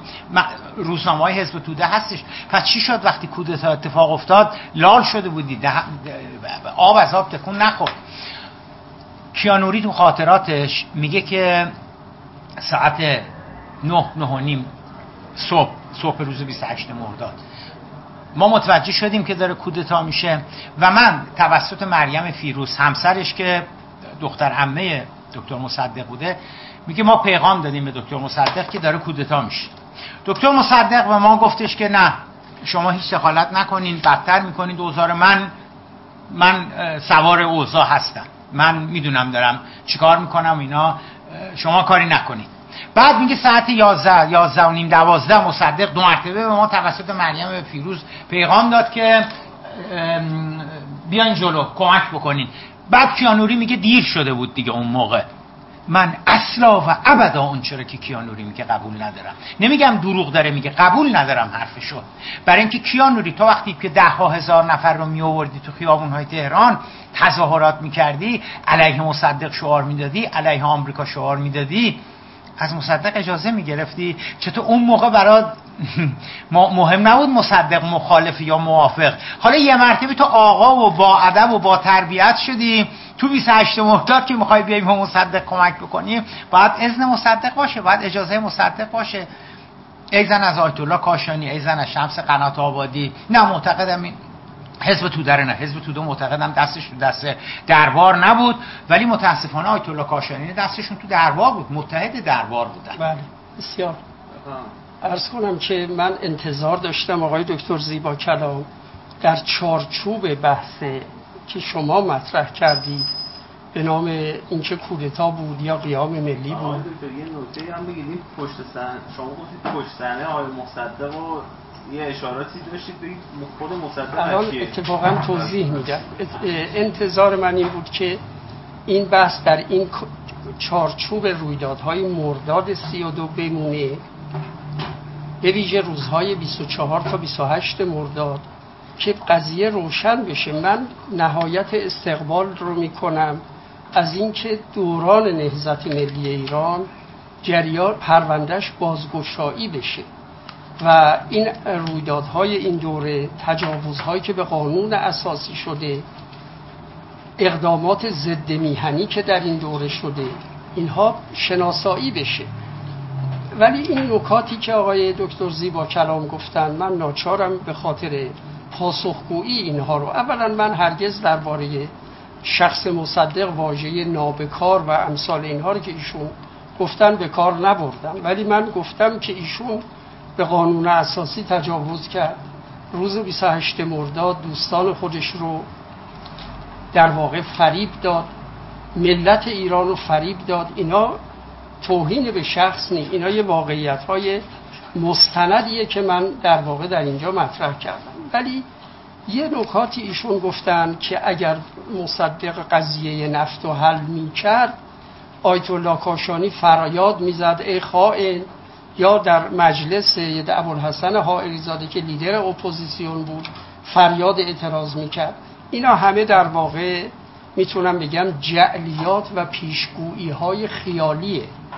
اولا آیت الله کاشانی و مجلس مصدق رو روی کار بردن برای اینکه موضوع نفت رو حل کنه. چه دلیلی دارید که اگر حل می‌کرد اونها اعتراض می‌کردن؟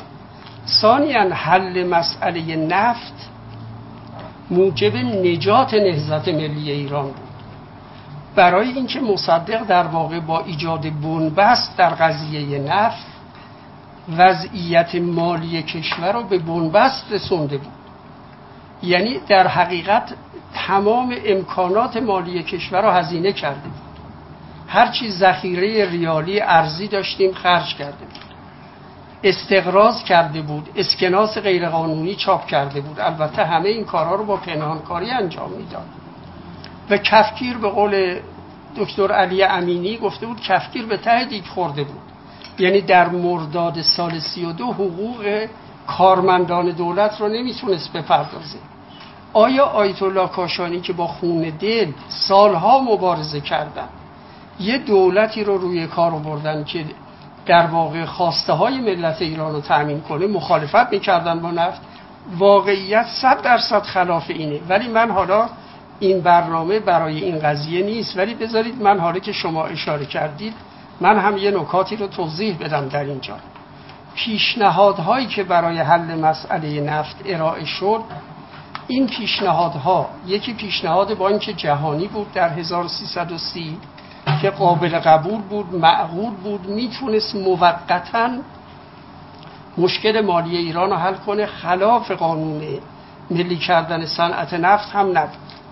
اما پیشنهاداتی که در سال 1331 یعنی شهریور 1331 و اسفند 1331 دولت آمریکا به مصدق داد این پیشنهادها بسیار پیشنهادات مثبتی بود.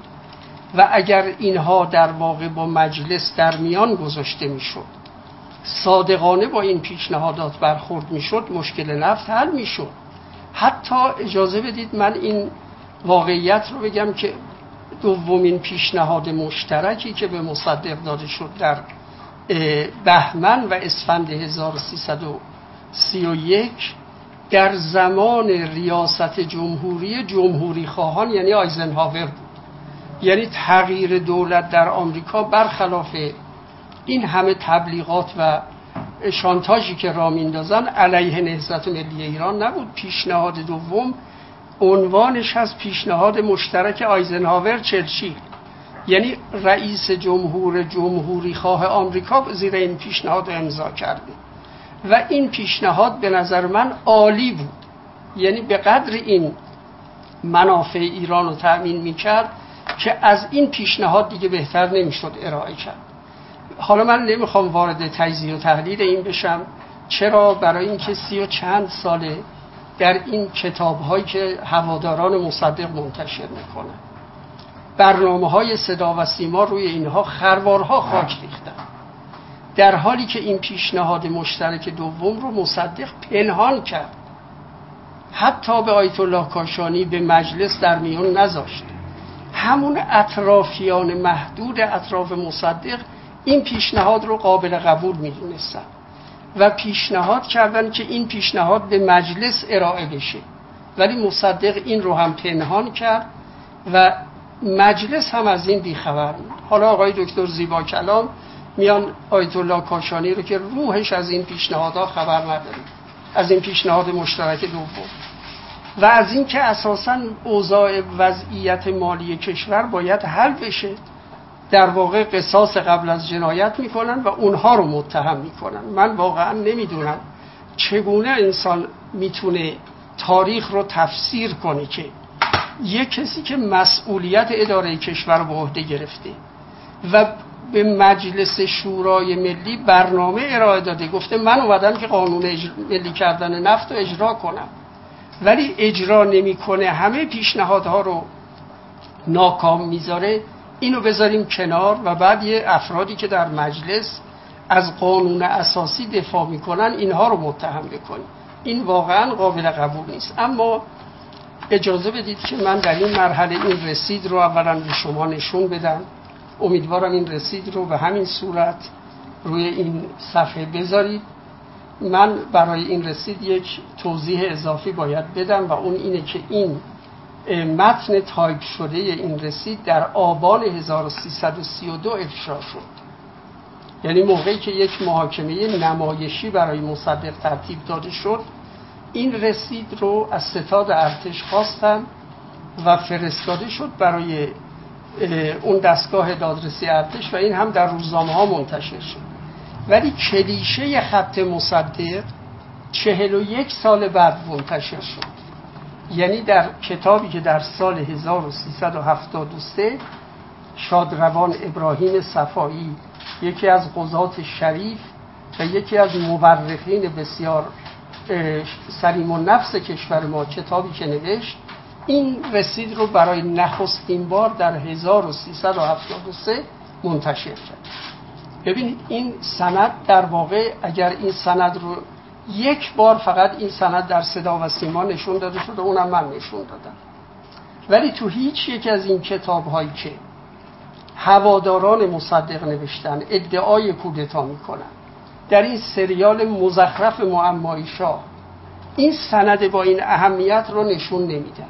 تا بتونن ادعا کنن که ارازل و اوباش علیه مصدق کودتا کرد. اینو من در اختیار شما قرار میدم. ولی برای اینکه ببینید که هواداران مصدق در این زمینه چی گفتن. من حالا درباره آیت الله کاشانی هم بعدا صحبت می‌کنم.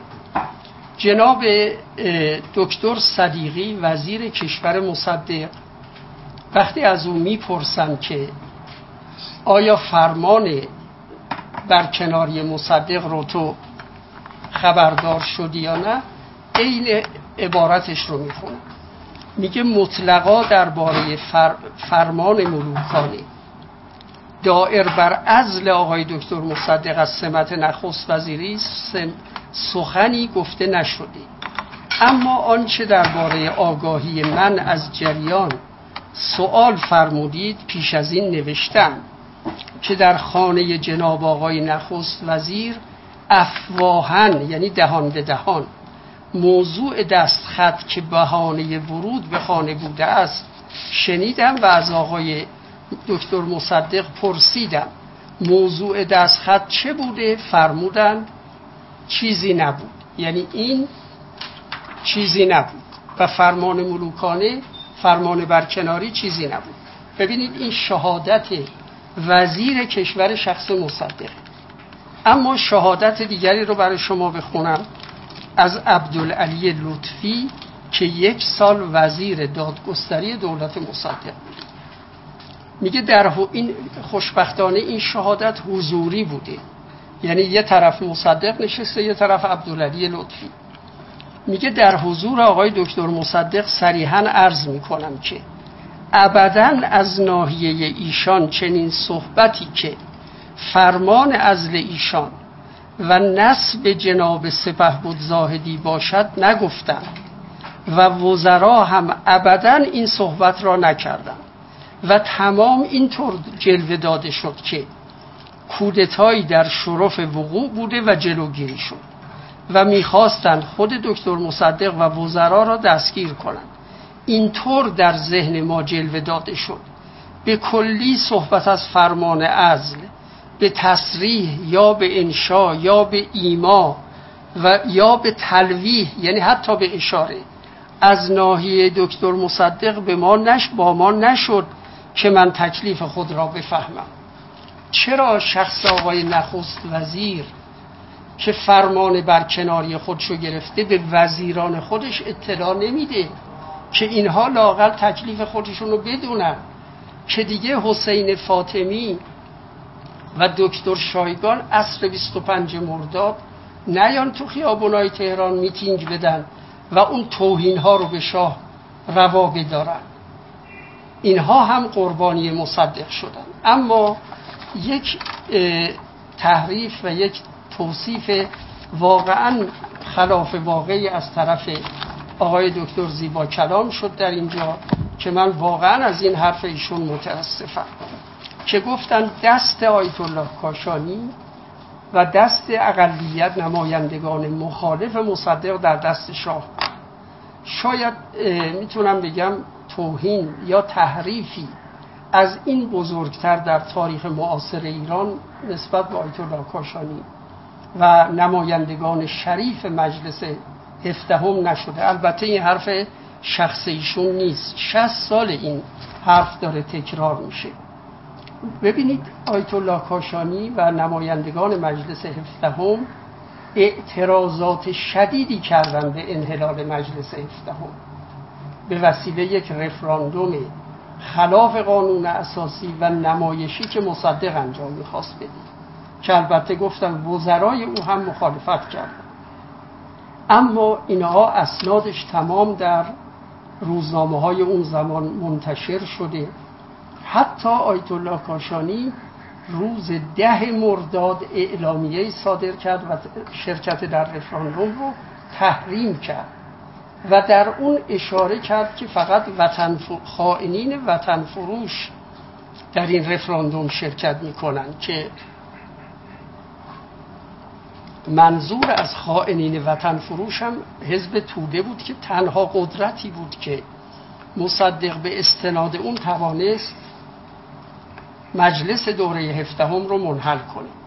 و این انحلال مجلس هفدهم نقش کلیدی داره در رویدادهای دوران رو مرداد سال 1332 و در براندازی نهضت ملی ایران. اینجاست که من می‌خوام بگم اون چی که رخ داد نه کودتا بود نه قیام ملی بود بلکه براندازی نهزت ملی ایران بود. یعنی نهزتی که ملت ایران از شهریور 20 به بعد براش فداکاری کرده بود و توانسته بود یه نخست وزیر رو روی کار بیاره که از ثمرات این نهزت ملت ایران برخوردار بشه. اما بعد از 28 مرداد چه اتفاقی افتاد؟ آیا دست آیت الله کاشانی و نمایندگان مجلس در دست شاه بود یا اینها از ملت ایران دفاع کردند؟ اسناد در اینجا به ما پاسخ میده. امیدوارم این اسناد رو آقای دکتر زیبا کلام یه بار دیگه مطالعه کنن. به هر حال ایشون استاد هستن و در تدریس هایی که دارن با دانشجویانی که سر و کار دارن این قضایی رو بهتره که مطرح کنن. بعد از اینکه مصدق قدرت و تحویل زاهدی داد یک جابجایی در صحنه نبرد به وجود اومد. یعنی تا قبل از منحل کردن مجلس آیت الله کاشانی و نمایندگان اقلیت مجلس جلوی مصدق ایستاده بودند. بعد از 28 مرداد در برابر زاهدی و شاه ایستادگی کردند. و اسناد این در اینجا وجود داره که اینها رو من یکی یکی برای شما فقط فهرست می‌کنم. اولین کاری که اتفاق میفته اینه که انگلستان با بازگشایی مجلس هفدهم مخالفت می‌کنه. یعنی مجلس چون این رفراندوم غیر قانونی بود خلاف قانون اساسی بود و آیت الله کاشانی و هواداران اون گفتن مجلس هست. و بنابراین مجلس هفدهم باید به دوران خودش ادامه بده. در حالی که انگلستان مخالف بازگشایی مجلس بود. و جالبه که انگلستان و مصدق اینجا جالب سند نشون میده.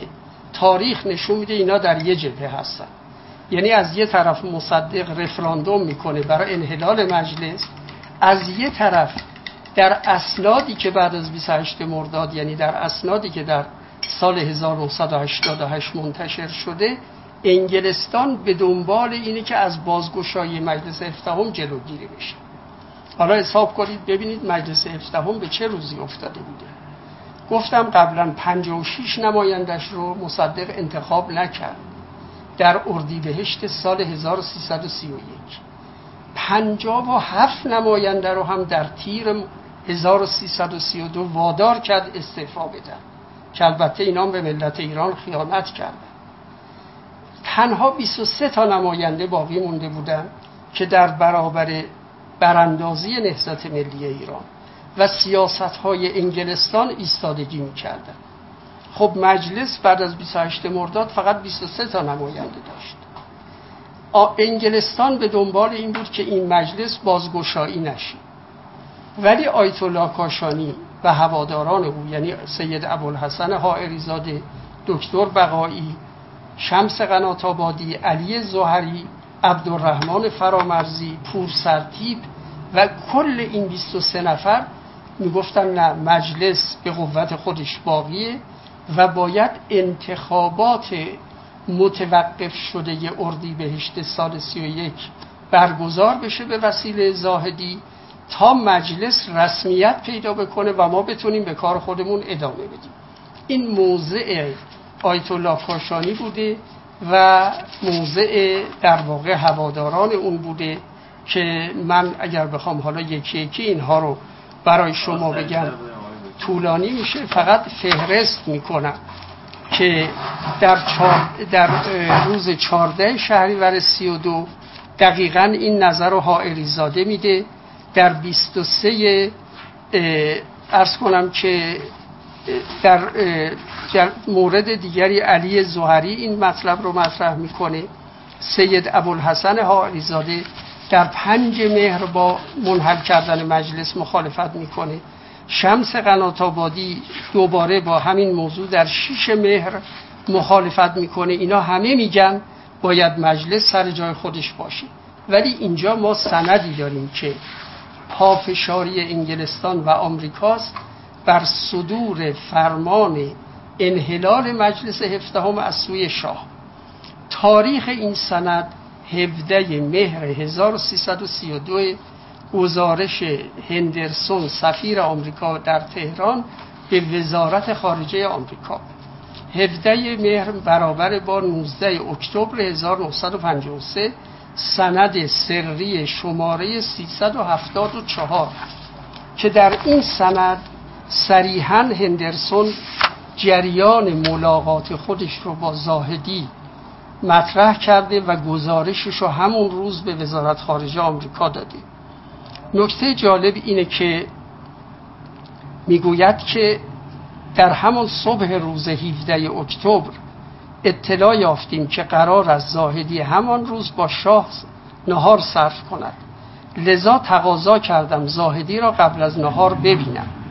ضمن مذاکره با زاهدی نظر رسمی دولت انگلستان را در مورد مجلس به اطلاعش رساندم. همچنین اظهار داشتم که هر احساس می کنم که هر دو دولت آمریکا و انگلیس معتقدند که از نظر تصویب قرارداد یعنی قرارداد نفت بهتر است یک مجلس کامل وجود داشته باشد تا یک مجلس نیمبند.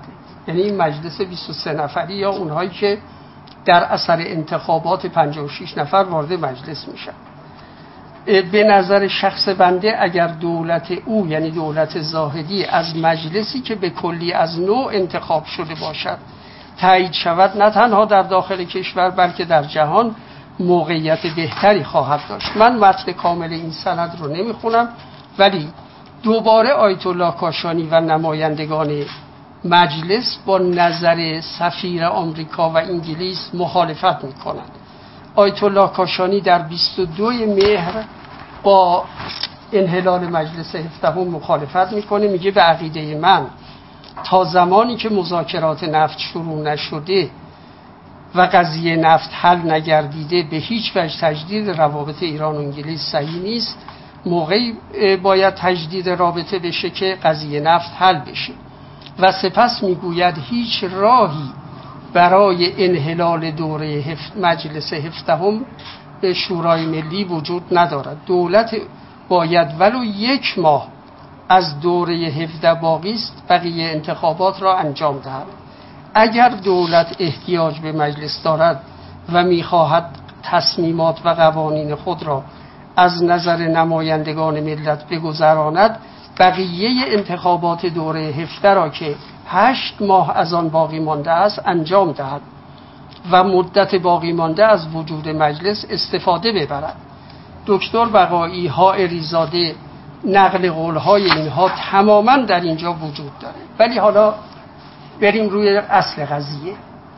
شما در نظر بگیرید در شهریور و مهر سال سی و دو با چه مقاومت سرسختانه آیت الله کاشانی و نمایندگان مجلس هفدهم که مخالف انحلال مجلس از طرف مصدق بودن در برابر انگلستان و آمریکا ایستادگی کردن ولی انگلستان و آمریکا روی شاه فشار می آوردن و از شاه می‌خواستن که فرمان انحلال مجلس رو صادر کنه.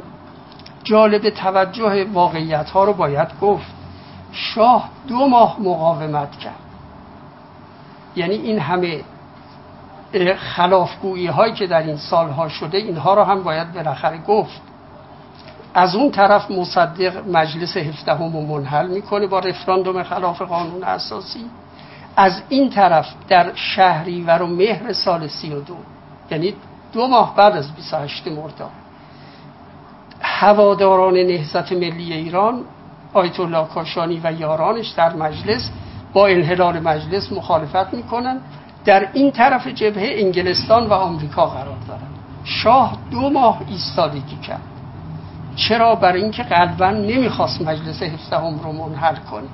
سرانجام به دلیل اینکه کشور در تنگنای مالی بود اتحاد ملت ایران از هم پاشیده شده بود. اون شخصیت تاریخی جامعه ایرانی دیگه در پشت نهزت ملی ایران نبود.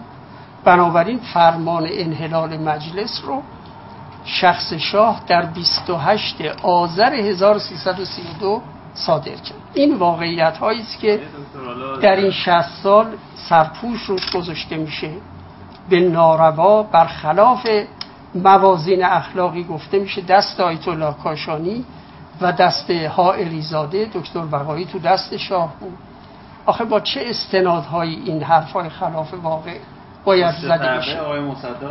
اما پشت پرده رو من بگم و اون این است که تمام بر کارهایی که مصدق در خلال دو سال و چهار ماه نخست وزیری خودش انجام داده با کارگردانی و برنامه ریزی انگلستان انجام شده. و این برنامه ریزی به قدری دقیق و پیچیده بوده که نه تنها در اون زمان روشن نشد چون آیت الله کاشانی و یارانش تا خرداد 1332 از مصدق جدا حمایت می‌کردن در تیر و مرداد سال 32 هم با انحلال مجلس مخالفت کردن نه با شخص خودش. و هنوز تصورشون این بود که این فرد میشه به راه بیاد و بتونه مشکل کشور رو حل کنه. ولی اون مجری سیاست انگلستان بود و گام به گام طرح مرموز و پیچیده انگلستان رو اجرا کرد. و توانست قدرت رو تحویل زاهدی بده. اشارم در اینجا به این واقعیت. این سوال هم هست. حالا شاه چرا یک نظامی رو انتصاب کرد برای نخست وزیری؟ اگر کودتایی در پیش نبود می‌تونست یه شخص سیاسی باشه. اولا اینها سوالات بسیار جالبیه ولی اگر من بخوام اسناد تاریخی این قضیه رو که چگونه زاهدی به عنوان نامزد نخست وزیری انتخاب شد برای شما بگم پیشنهاد می‌کنم شما یه جلسه گفتگوی دیگری با آقای دکتر زیبا کلام بذارید چون من ایشونو قبول دارم. با ایشون به خصوص این گفتگو تشکیل بشه. من برای شما رازهای تاریخی و اسناد بسیار مهمی که مصدق به دنبال نخست وزیری شخص زاهدی بود. و این توافق بین انگلستان و آمریکا شده بود و مصدق راه رو برای زاهدی هموار کرد. این من رازها و اسنادش رو در یه برنامه دیگری برای شما بازگو خواهم دکتر بفرمایید. و اینکه ضمن پاسخگویی به صحبت آقای دکتر کاشانی بفرمایید اشتباهات دو طرف رو هم چی بود تو قضیه؟ هم آقای کاش هم آقای کاشانی هم آقای ببینید بحث نه نه نه من سریع نه نه نه نه باشه نهار نمی‌تونم. آره آره سامادر تایم یه وقتی دیگه انشالله من باید سریع برم دانشگاه تهران چون یک قرار دارم حقیقت شو بخوام. ببینید من خیلی خلاصه به شما بگم. بخش زیادیش رقابت بود حسادت بود. شاید اگر دکتر مصدقی مقداری آیت الله کاشانی و شمس قنات آبادی مزفر بقایی حسین مکی. شاید اگه مصدقی مقدار اینا رو بیشتر تحویل گرفته بود اینا علیه مصدق نمی شدن بنابراین مثل الان مثل گذشته ها همواره در طول تاریخ این چیزا وجود داره.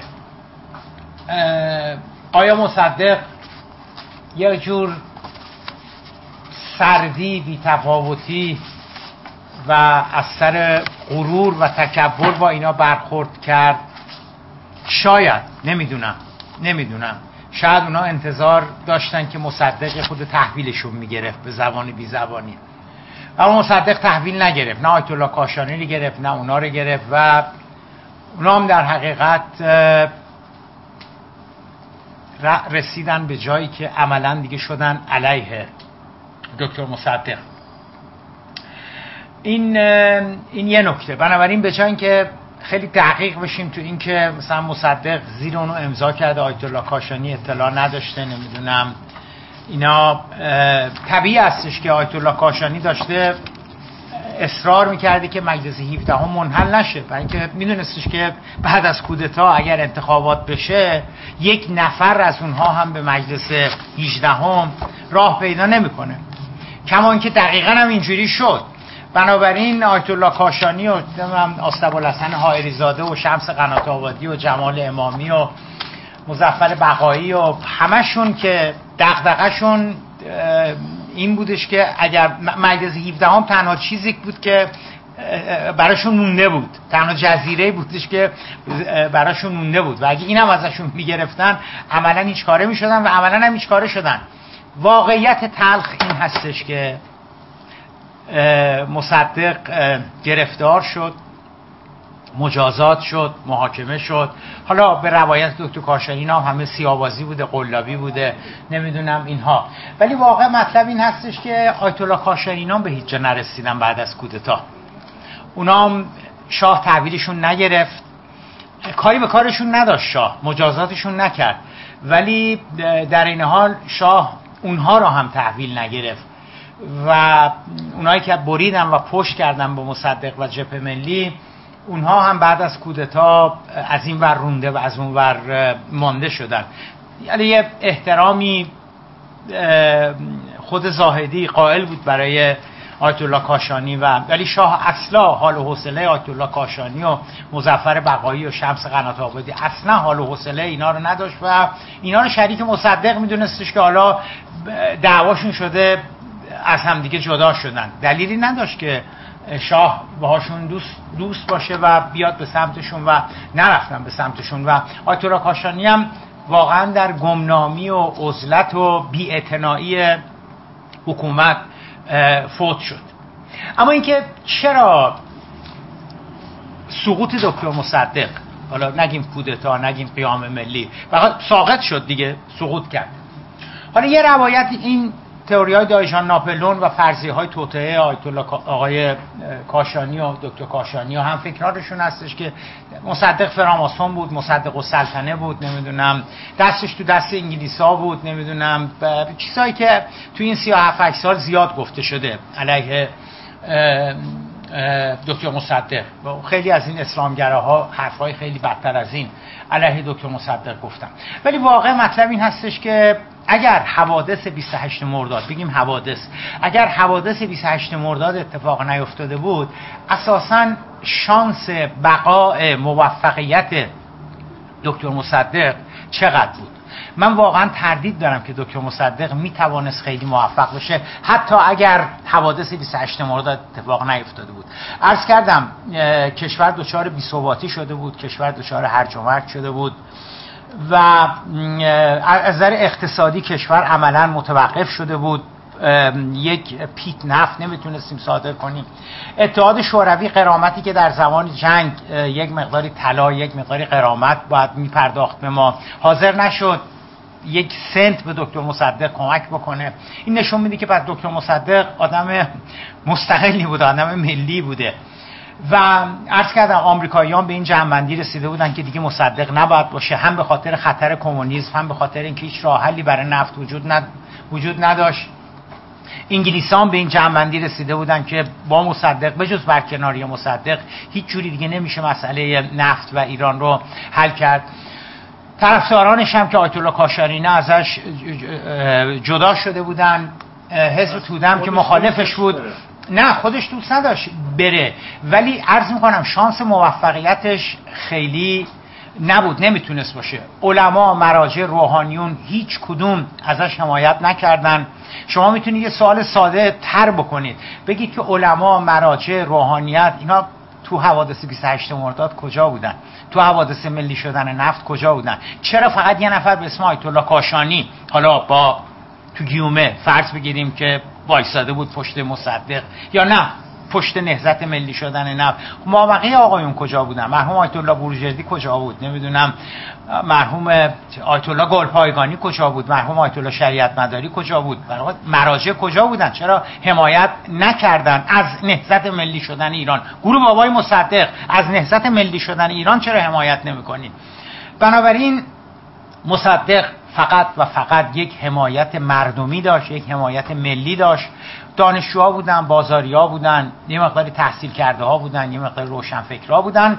اونها هم نه سازماندهی داشتن نه تشکیلات داشتن نه حزب داشتن نه قدرتی به اون معنا داشتن.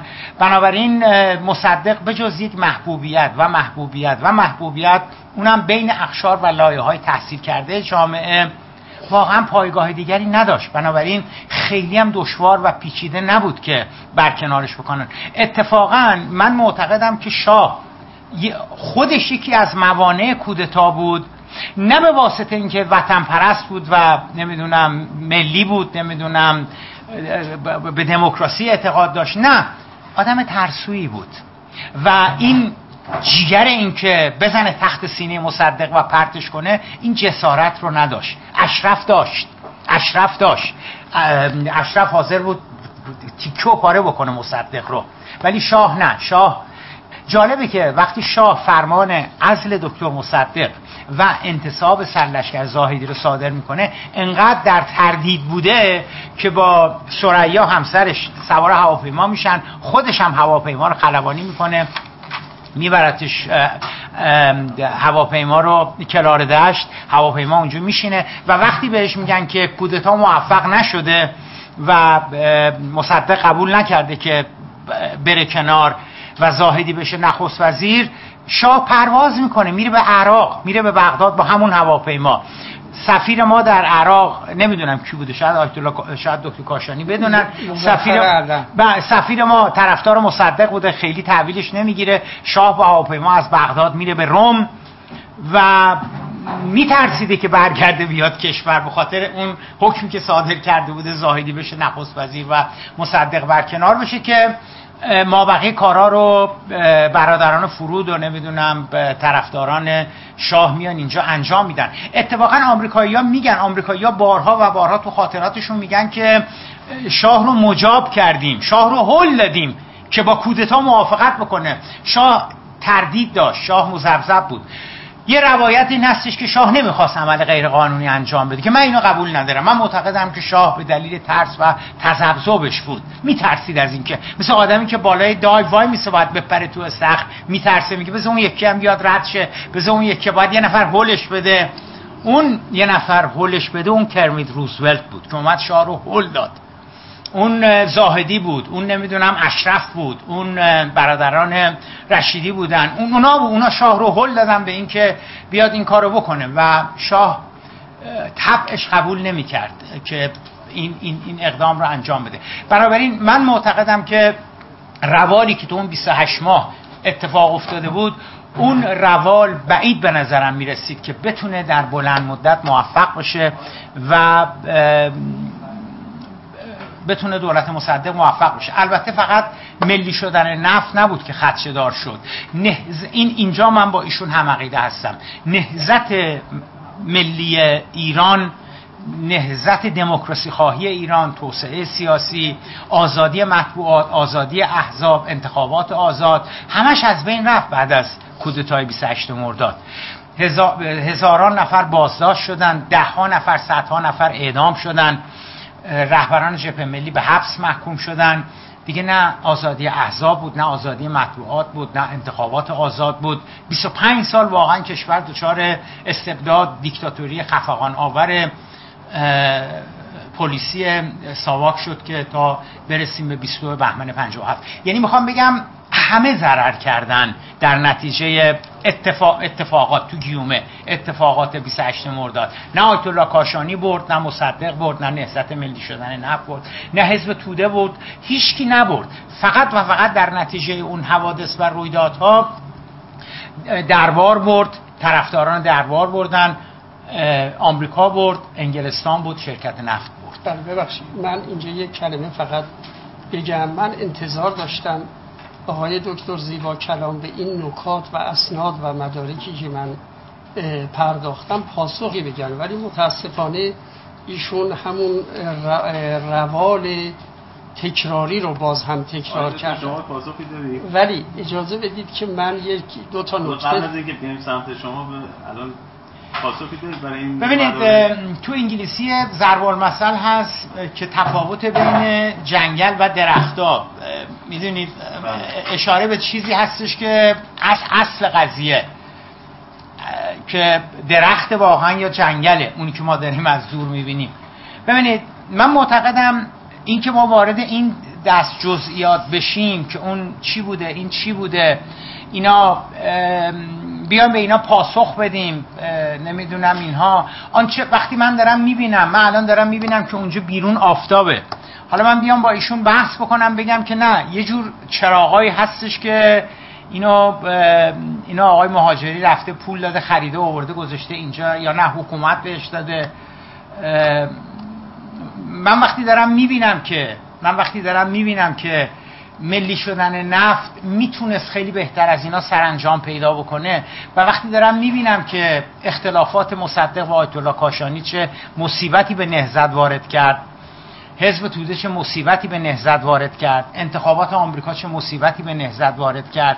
وقتی من اینا رو دارم می‌بینم وقت من بیام بگم که این که شاه نوشته این که مصدق نوشته این درست بوده یا غلط بوده. من وقتی دارم بغض و کینه و نفرت آیت الله کاشانی رو با تمام وجود علیه دکتر مصدق دارم می‌بینم حالا بیام به ایشون بگم که نه اون جعلی بوده نبوده نمی‌دونم.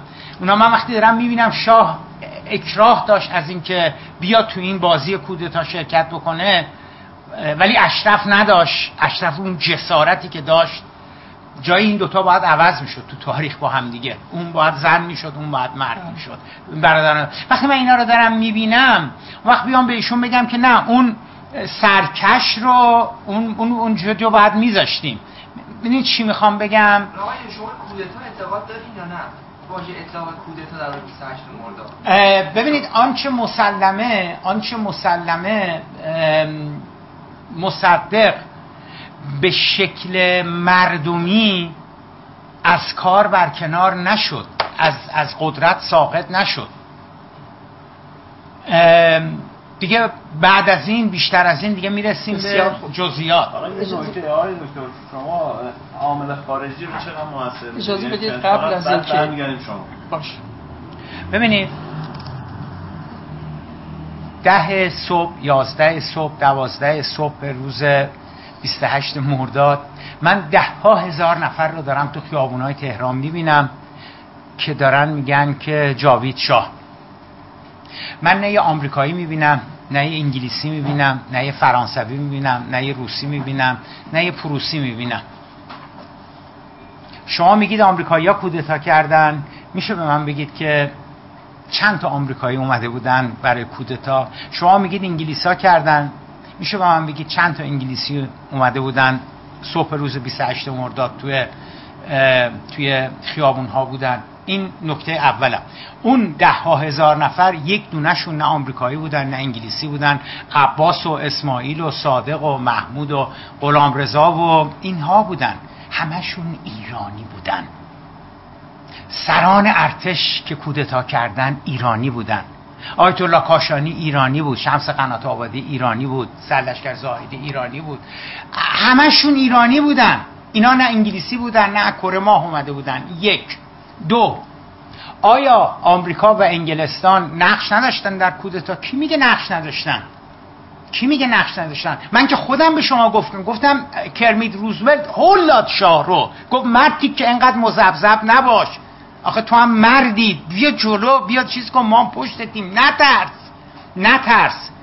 بنابراین کی به شاه گفت نترس؟ کی شاه رو هول داد؟ آمریکایی ها انگلیسی ها بسیار. اولا ببخشید. ایشون هم اشتباهات دو طرف رو بگید آقای بله. بله. اتفاقا که من. با اینکه انتظار داشتم ایشون بالاخره یه موضع گیری کنه درباره کودتا و این اسناد اصطلاح اسناد قاطعی که من ارائه کردم ولی ایشون همچنان ترجیح میدن که از روش خطابه استفاده کنن خب به هر حال هر کسی یک روشی داره و در نظام جمهوری اسلامی روش خطابه. دانشگاهی مملکتداری بر اساس خطابه. دان... متاسفانه خطاب الان تو کشور ما قانون شده در هم ایرانی هستم. نه من که بله، اتفاقاً. نباید ما دانشگاهی هستیم ما یک سوگندی به دانش خودمون خوردیم و ما در حقیقت یک تکلیف داریم که نگذاریم یه جامعه ای دچار فریب و انحراف بشه اگر ما هم با خطابه و نطق بخوایم مسائل رو حل و فصل کنیم که چرا دیگه ما به مردم سرزنش کنیم مردم رو تحقیر کنیم ببینید واقعیتی که تو شما بهش اشاره نمی کنید اگر یک کودتایی شده باشه و مصدق سرنگون شده باشه این یک پدیده واقعا عجیبه. ولی اگر اسناد و مدارک چیز دیگری نشون میده نشون میده که وقتی که مصدق رفت یک کویر پشت سر خودش گذاشت. یعنی نهزت ملی ایران با هزار مصیبت با زندانها حبسها تبعیدهایی که سران نهزت ملی ایران رفته بودن به پیروزی رسید و اینها به دنبال احیای قانون اساسی و مشروطیت بودن. ولی این دو سال و چند ماه اون اتحاد شگفتانگیزی که در جامعه ما به وجود اومده بود به وسیله شخص مصدق به یک کویر تبدیل شد. یعنی آیت الله کاشانی ترور شخصیت شد. دکتر بقایی ترور شخصیت شد. ها اریزاده ترور شخصیت شد. هر کسی که در برابر سیاست های انگلستان ایستادگی می کرد به دست مصدق ترور شخصیت شد. کار به جایی رسید که آقای مصدق خانه آیت الله کاشانی رو سنگباران کرد و یه نفر رو توش کشت. اینا اتفاقاتیه که روش سرپوش می‌ذارن تا بتونن بگن کودتا. ولی از همه حرف های ایشون به نظر من برای من ناراحت کننده اینه که ناراحت کننده تر اینه که ایشون میگن مصدق آیت الله کاشانی رو دکتر بقایی رو حاجی زاده رو تحویل نگیره. اصلا مصدق چی بود؟ موقعی که آیت الله کاشانی رهبری نهضت ملی ایران رو در زمان اشغال ایران از سوی متفقین به عهده داشت. و در زندان انگلیس ها بود آقای دکتر مصدق به قول جنابالی در احمد آباد و در خانه خودش زندگی آرام و مجلل داشت. موقعی که دکتر بقایی هائریزاده عبدالقدیر آزاد مکی در مجلس پونزدهم در برابر لایحه الحاقی گسکرشایان ایستادگی می‌کردن مصدق تو احمد آباد بود و از لایحه الحاقی طرفداری می‌کرد. و می‌گفت اگر این لایحه تصویب شه فقط یه تبصره بهش اضافه شه اشکالی نداره. در سال 1328 29 اینها بودن که در انتخابات مبارزه کردن. اینا کسی احتیاج نداشتن مصدق تحویلشون بگیره. شعن و شخصیت آیت الله کاشانی ها اریزاده دکتر بقایی و دیگران بسیار بالاتر از این حرفا بود. تمام اعتراضات اینها هم دفاع از قانون اساسی بود. و این شرافتی است که میراث ماندگار نهضت ملی ایرانی که در کشور ما کسانی بودند که متاسفانه الان وجود ندارند. نه در مجلس نه در جاهای دیگه که از قانون اساسی دفاع کنند. ولی آیت الله کاشانی دکتر بقایی هاریزاده زیباترین دفاع رو کردن. به طوری که من اعتقاد دارم پارلمان ایران در مجلس هفدهم شاید نیرومندترین پارلمان جهان بوده در تاریخ جهان. یعنی از پارلمان انگلستان با 400 سال سابقش با پارلمان فرانسه با مجلس نمایندگان آمریکا برابری می‌کرده و بلکه برتر بوده. یه همچی کسانی رو شما اینقدر تحقیر می‌کنید پایین میارید میگید مصدق اینا رو تحویل نگرفت. حداقل این اسناد و مدارک مخالفت های اینها رو با رفراندوم برید نگاه کنید. مخالفت آیت الله کاشانی رو با اختیاراتی که مصدق می‌خواست از مجلس بگیره در دی ماه 1331 برید نگاه کنید. اون این در واقع مخالفت اینا فقط دفاع از قانون اساسی بود.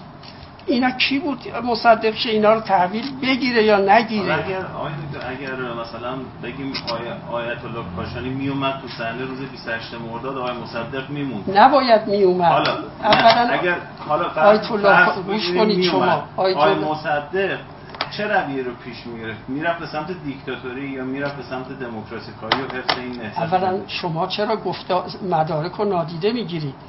روز 23 مرداد وقتی فرمان نخست وزیری زاهدی صادر شد فرمان برکناری مصدق صادر شد و این رسید رو داد کوچکترین اعتراضی نکرد. ببینید روز 24 مرداد 25 مرداد 26 27 28 کوچکترین اعتراضی از طرف مصدق به فرمان برکناری خودش نشد. اون وقت شما انتظار دارید آیت الله کاشانی بیاد در صحنه و از شخص مصدق دفاع کنه. میگن یه ضرب المثلیه میگن ما شاه پرستر از خود شاه نیستیم. خود مصدق فرمان شاه گرفته میگه دستخط مبارک. اون وقت می‌خواید آیت الله کاشانی بیاد ولی حالا یه واقعیت رو براتون بگم. آیت الله کاشانی چنان از طرف مصدق ترور شخصیت شده بود. خانش سنگ باران شده بود. یه نفر رو در خانش کشته بودن که در معرض تهدید دستگیری بود. یعنی همه نمایندگان مجلس افتقام در معرض دستگیری و توقیف بودن. فقط کارگردان شخص مصدق بود و حزب توده. نکته دیگه میگن چرا آیت الله بروجردی آیت علمای قوم نیمدن روز 28 مرداد؟ برای چی بیان؟ در تمام دوران نخست وزیری مصدق اینا حمایت کردن. ولی مصدق حزب توده رو آورد در صحنه. حزب توده یک ارتشی در خیابونهای تهران داشت. 600 تا افسر رو وارد ارتش کرده بود. آخه آیا فکر نمی کنید این حضور حزب توده باعث به وحشت افتادن علما و نیروهای مذهبی شده؟ اینا واقعیت است که در این روزها وجود داشته و همه برنامه ریزی شده سازماندهی شده. آخر سر آقای دکتر زیبا کلام میان میگن کرمید لوزوت شاه هل داد. اینا دروغ محضه. کرمید روزولت یه باز تاریخی بوده. یه دلال اسلحه بوده اصلا. شما برید خاطرات خاطرات ارتشفود توفانیان رو بخونید. در خاطراتش اومده که در قراردادهای تسلیحاتی به دنبال دلالی بوده برای شرکت های آمریکایی. اصلا کرمیت روزولت عددی نبوده. شاه در این زمینه دیدارهایی با هندرسون سفیر آمریکا داشته. قضایا از سه ماه پیش کارگردانی شده بوده و مجری این طراحی ها هم شخص مصدق بوده. حالا هی بیان کرمیت روزولت رو بزرگ کنن. اشرف رو بزرگ کنن. عجله دارم. می‌خوام بگیم به نظرتون اگه آقای مصدق اون دیکتاتورتر میشه یا دموکراسی اصلا مصدق قدرت و تحویل زاهدی داد با اراده خب، خودش. آقای دکتر زیبا شما چطور؟ دکتر مصدق اگه میمون به هر ترتیبی. حالا چه حمایت می‌شد چه به صلاح اون مثل 25 یه تدبیری می‌زد و باقی میمون دموکراسی خواهتر می‌شد یا می‌رفت به سمت دیکتاتوری نه ببینید من معتقدم که مصدق یه آدم لیبرال بود یه آدم دموکرات بود به قانون معتقد بود و دموکرات و لیبرال و قانونخواه هم از دنیا رفت. اگر میماند اگر حالا اون طوفان رو هم می‌تونست طوفان 28 مرداد رو پشت سر بگذاره چیز زیادی عوض نمی‌شد. مصدق همون مصدق بود که ظرف ده ها سال می بوده همون مقدار به دموکراسی پایبند با حاکمیت قانون پایبند بود. ولی ولی کشور منظما به سمت بحران می‌رفت. چون نوری در انتهای تونل نبود که, که کشور داره از بحران میاد بیرون نجات پیدا می‌کنه. و اتفاقا اتفاقا یکی از دلایلی که یکی از دلایلی که چرا اون جمعیتی که توی سی تیر سال سی و اومدن و از دکتر مصدق حمایت کردن واقعا نریختن تو خیابون در 28 مرداد. یکیش همون احساس اینکه از این بحران مثل اینکه بحران نفت مثل اینکه حل شدنی نیست. اون اون اون احساس سرخوردگی و ناامیدی که بحران نفت همچنان ادامه داره که می‌تونست این یکی از دلایلی باشه که جلوی مردم رو گرفت که بیان حمایت بکنن. خیلی ها نیومدن از مصدق حمایت بکنن. دقیقا باز اینجا من با ایشون همقیده هستم. واقعا نگرانی زیادی در از حزب توده ایجاد شده بود. بسیاری از روحانیون بسیاری از مذهبیون واقعا نگران حزب توده و قدرت گرفتن حزب توده شده بودند. حالا اسناد و مدارکی هست شواهدی هست که نشون میده که سفارت انگلستان عوامل انگلستان تعمدن بر ترس و نگرانی و وحشت مذهبیون دامن می‌زدن که روحانیون رو علما رو مراجع رو آیت الله بروجردی دیگران رو بترسونن از خطره حالا هر چقدر خطر واقعی بود چقدر واقعی بود چقدر خیالی بود ولی سفارت انگلستان تعمد داشت که بگه که مذهبیون کجا نشستین؟ ای علما ای مراجع کجا نشستین؟ مملکت داره میفته دست کمونیستا این چیزی بودش که قطعا انگلستان به دنبالش بوده که دامن بزنه ترس و نگرانی و وحشت رو از قدرت حزب توده. اینا, اینا, اینا, اینا همون دلایلی هستش که من میگم گیرم هم که 28 مرداد اتفاق نمیافتاد. من خیلی بعید به نظرم می‌رسه که مصدق می‌تونست موفق بشه. یه تو دو, صحبت دو نفر مطرح مشترکه اینکه خیلی اکراه دارید اینکه از واژه کودتا استفاده بشه برای روز 28 مرداد سوالم از آقای کاشانی پرسیدم جواب نگرفتم. چرا, چرا؟ چهره. کدوم سوال جواب نگرفتم الان میگم. چرا چهره سیاسی شاه استفاده نکرد برای جایگزینی مصدق؟ آها. برای اینکه چهره سیاسی مقتدر و نیرومندی در اون مقطع وجود نداشت که بتونه بیاد این کار رو انجام بده. یعنی یعنی هر چه آدم فکر می‌کنه اینه هیچ چهره سیاسی که بتونه بیاد بگه که مصدق نیست من هستم وجود نداشت. یعنی نیرومندترین چهره احمد قوام السلطنه بود. ولی سال قبلش دیدیم که چجوری احمد قوام السلطنه قولی بود.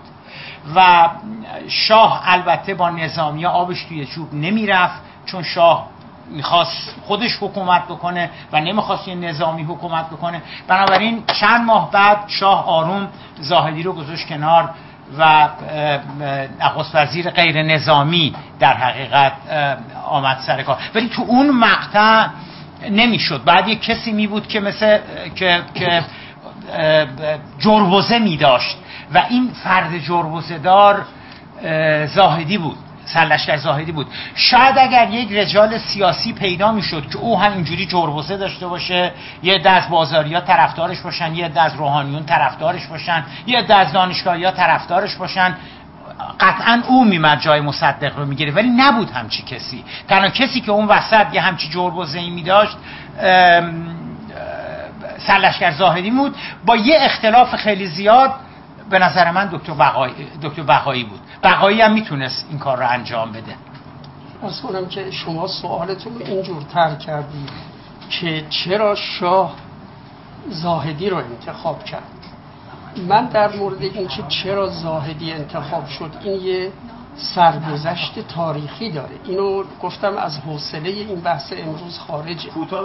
ولی ولی اجازه بدید اینو بگم که اصولا اون واقعیتی که بعد از شهریور 20 در ایران اتفاق افتاد یک دموکراسی نسبی بود.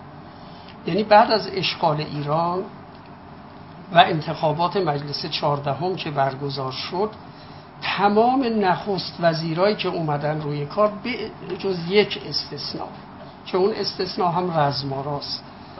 همه نامزدهای نخست وزیری از طریق رأی تمایل مجلس اومدن یعنی اول مجلس رأی تمایل داده بعد فرمان نخست وزیری از طرف شاه صادر شده.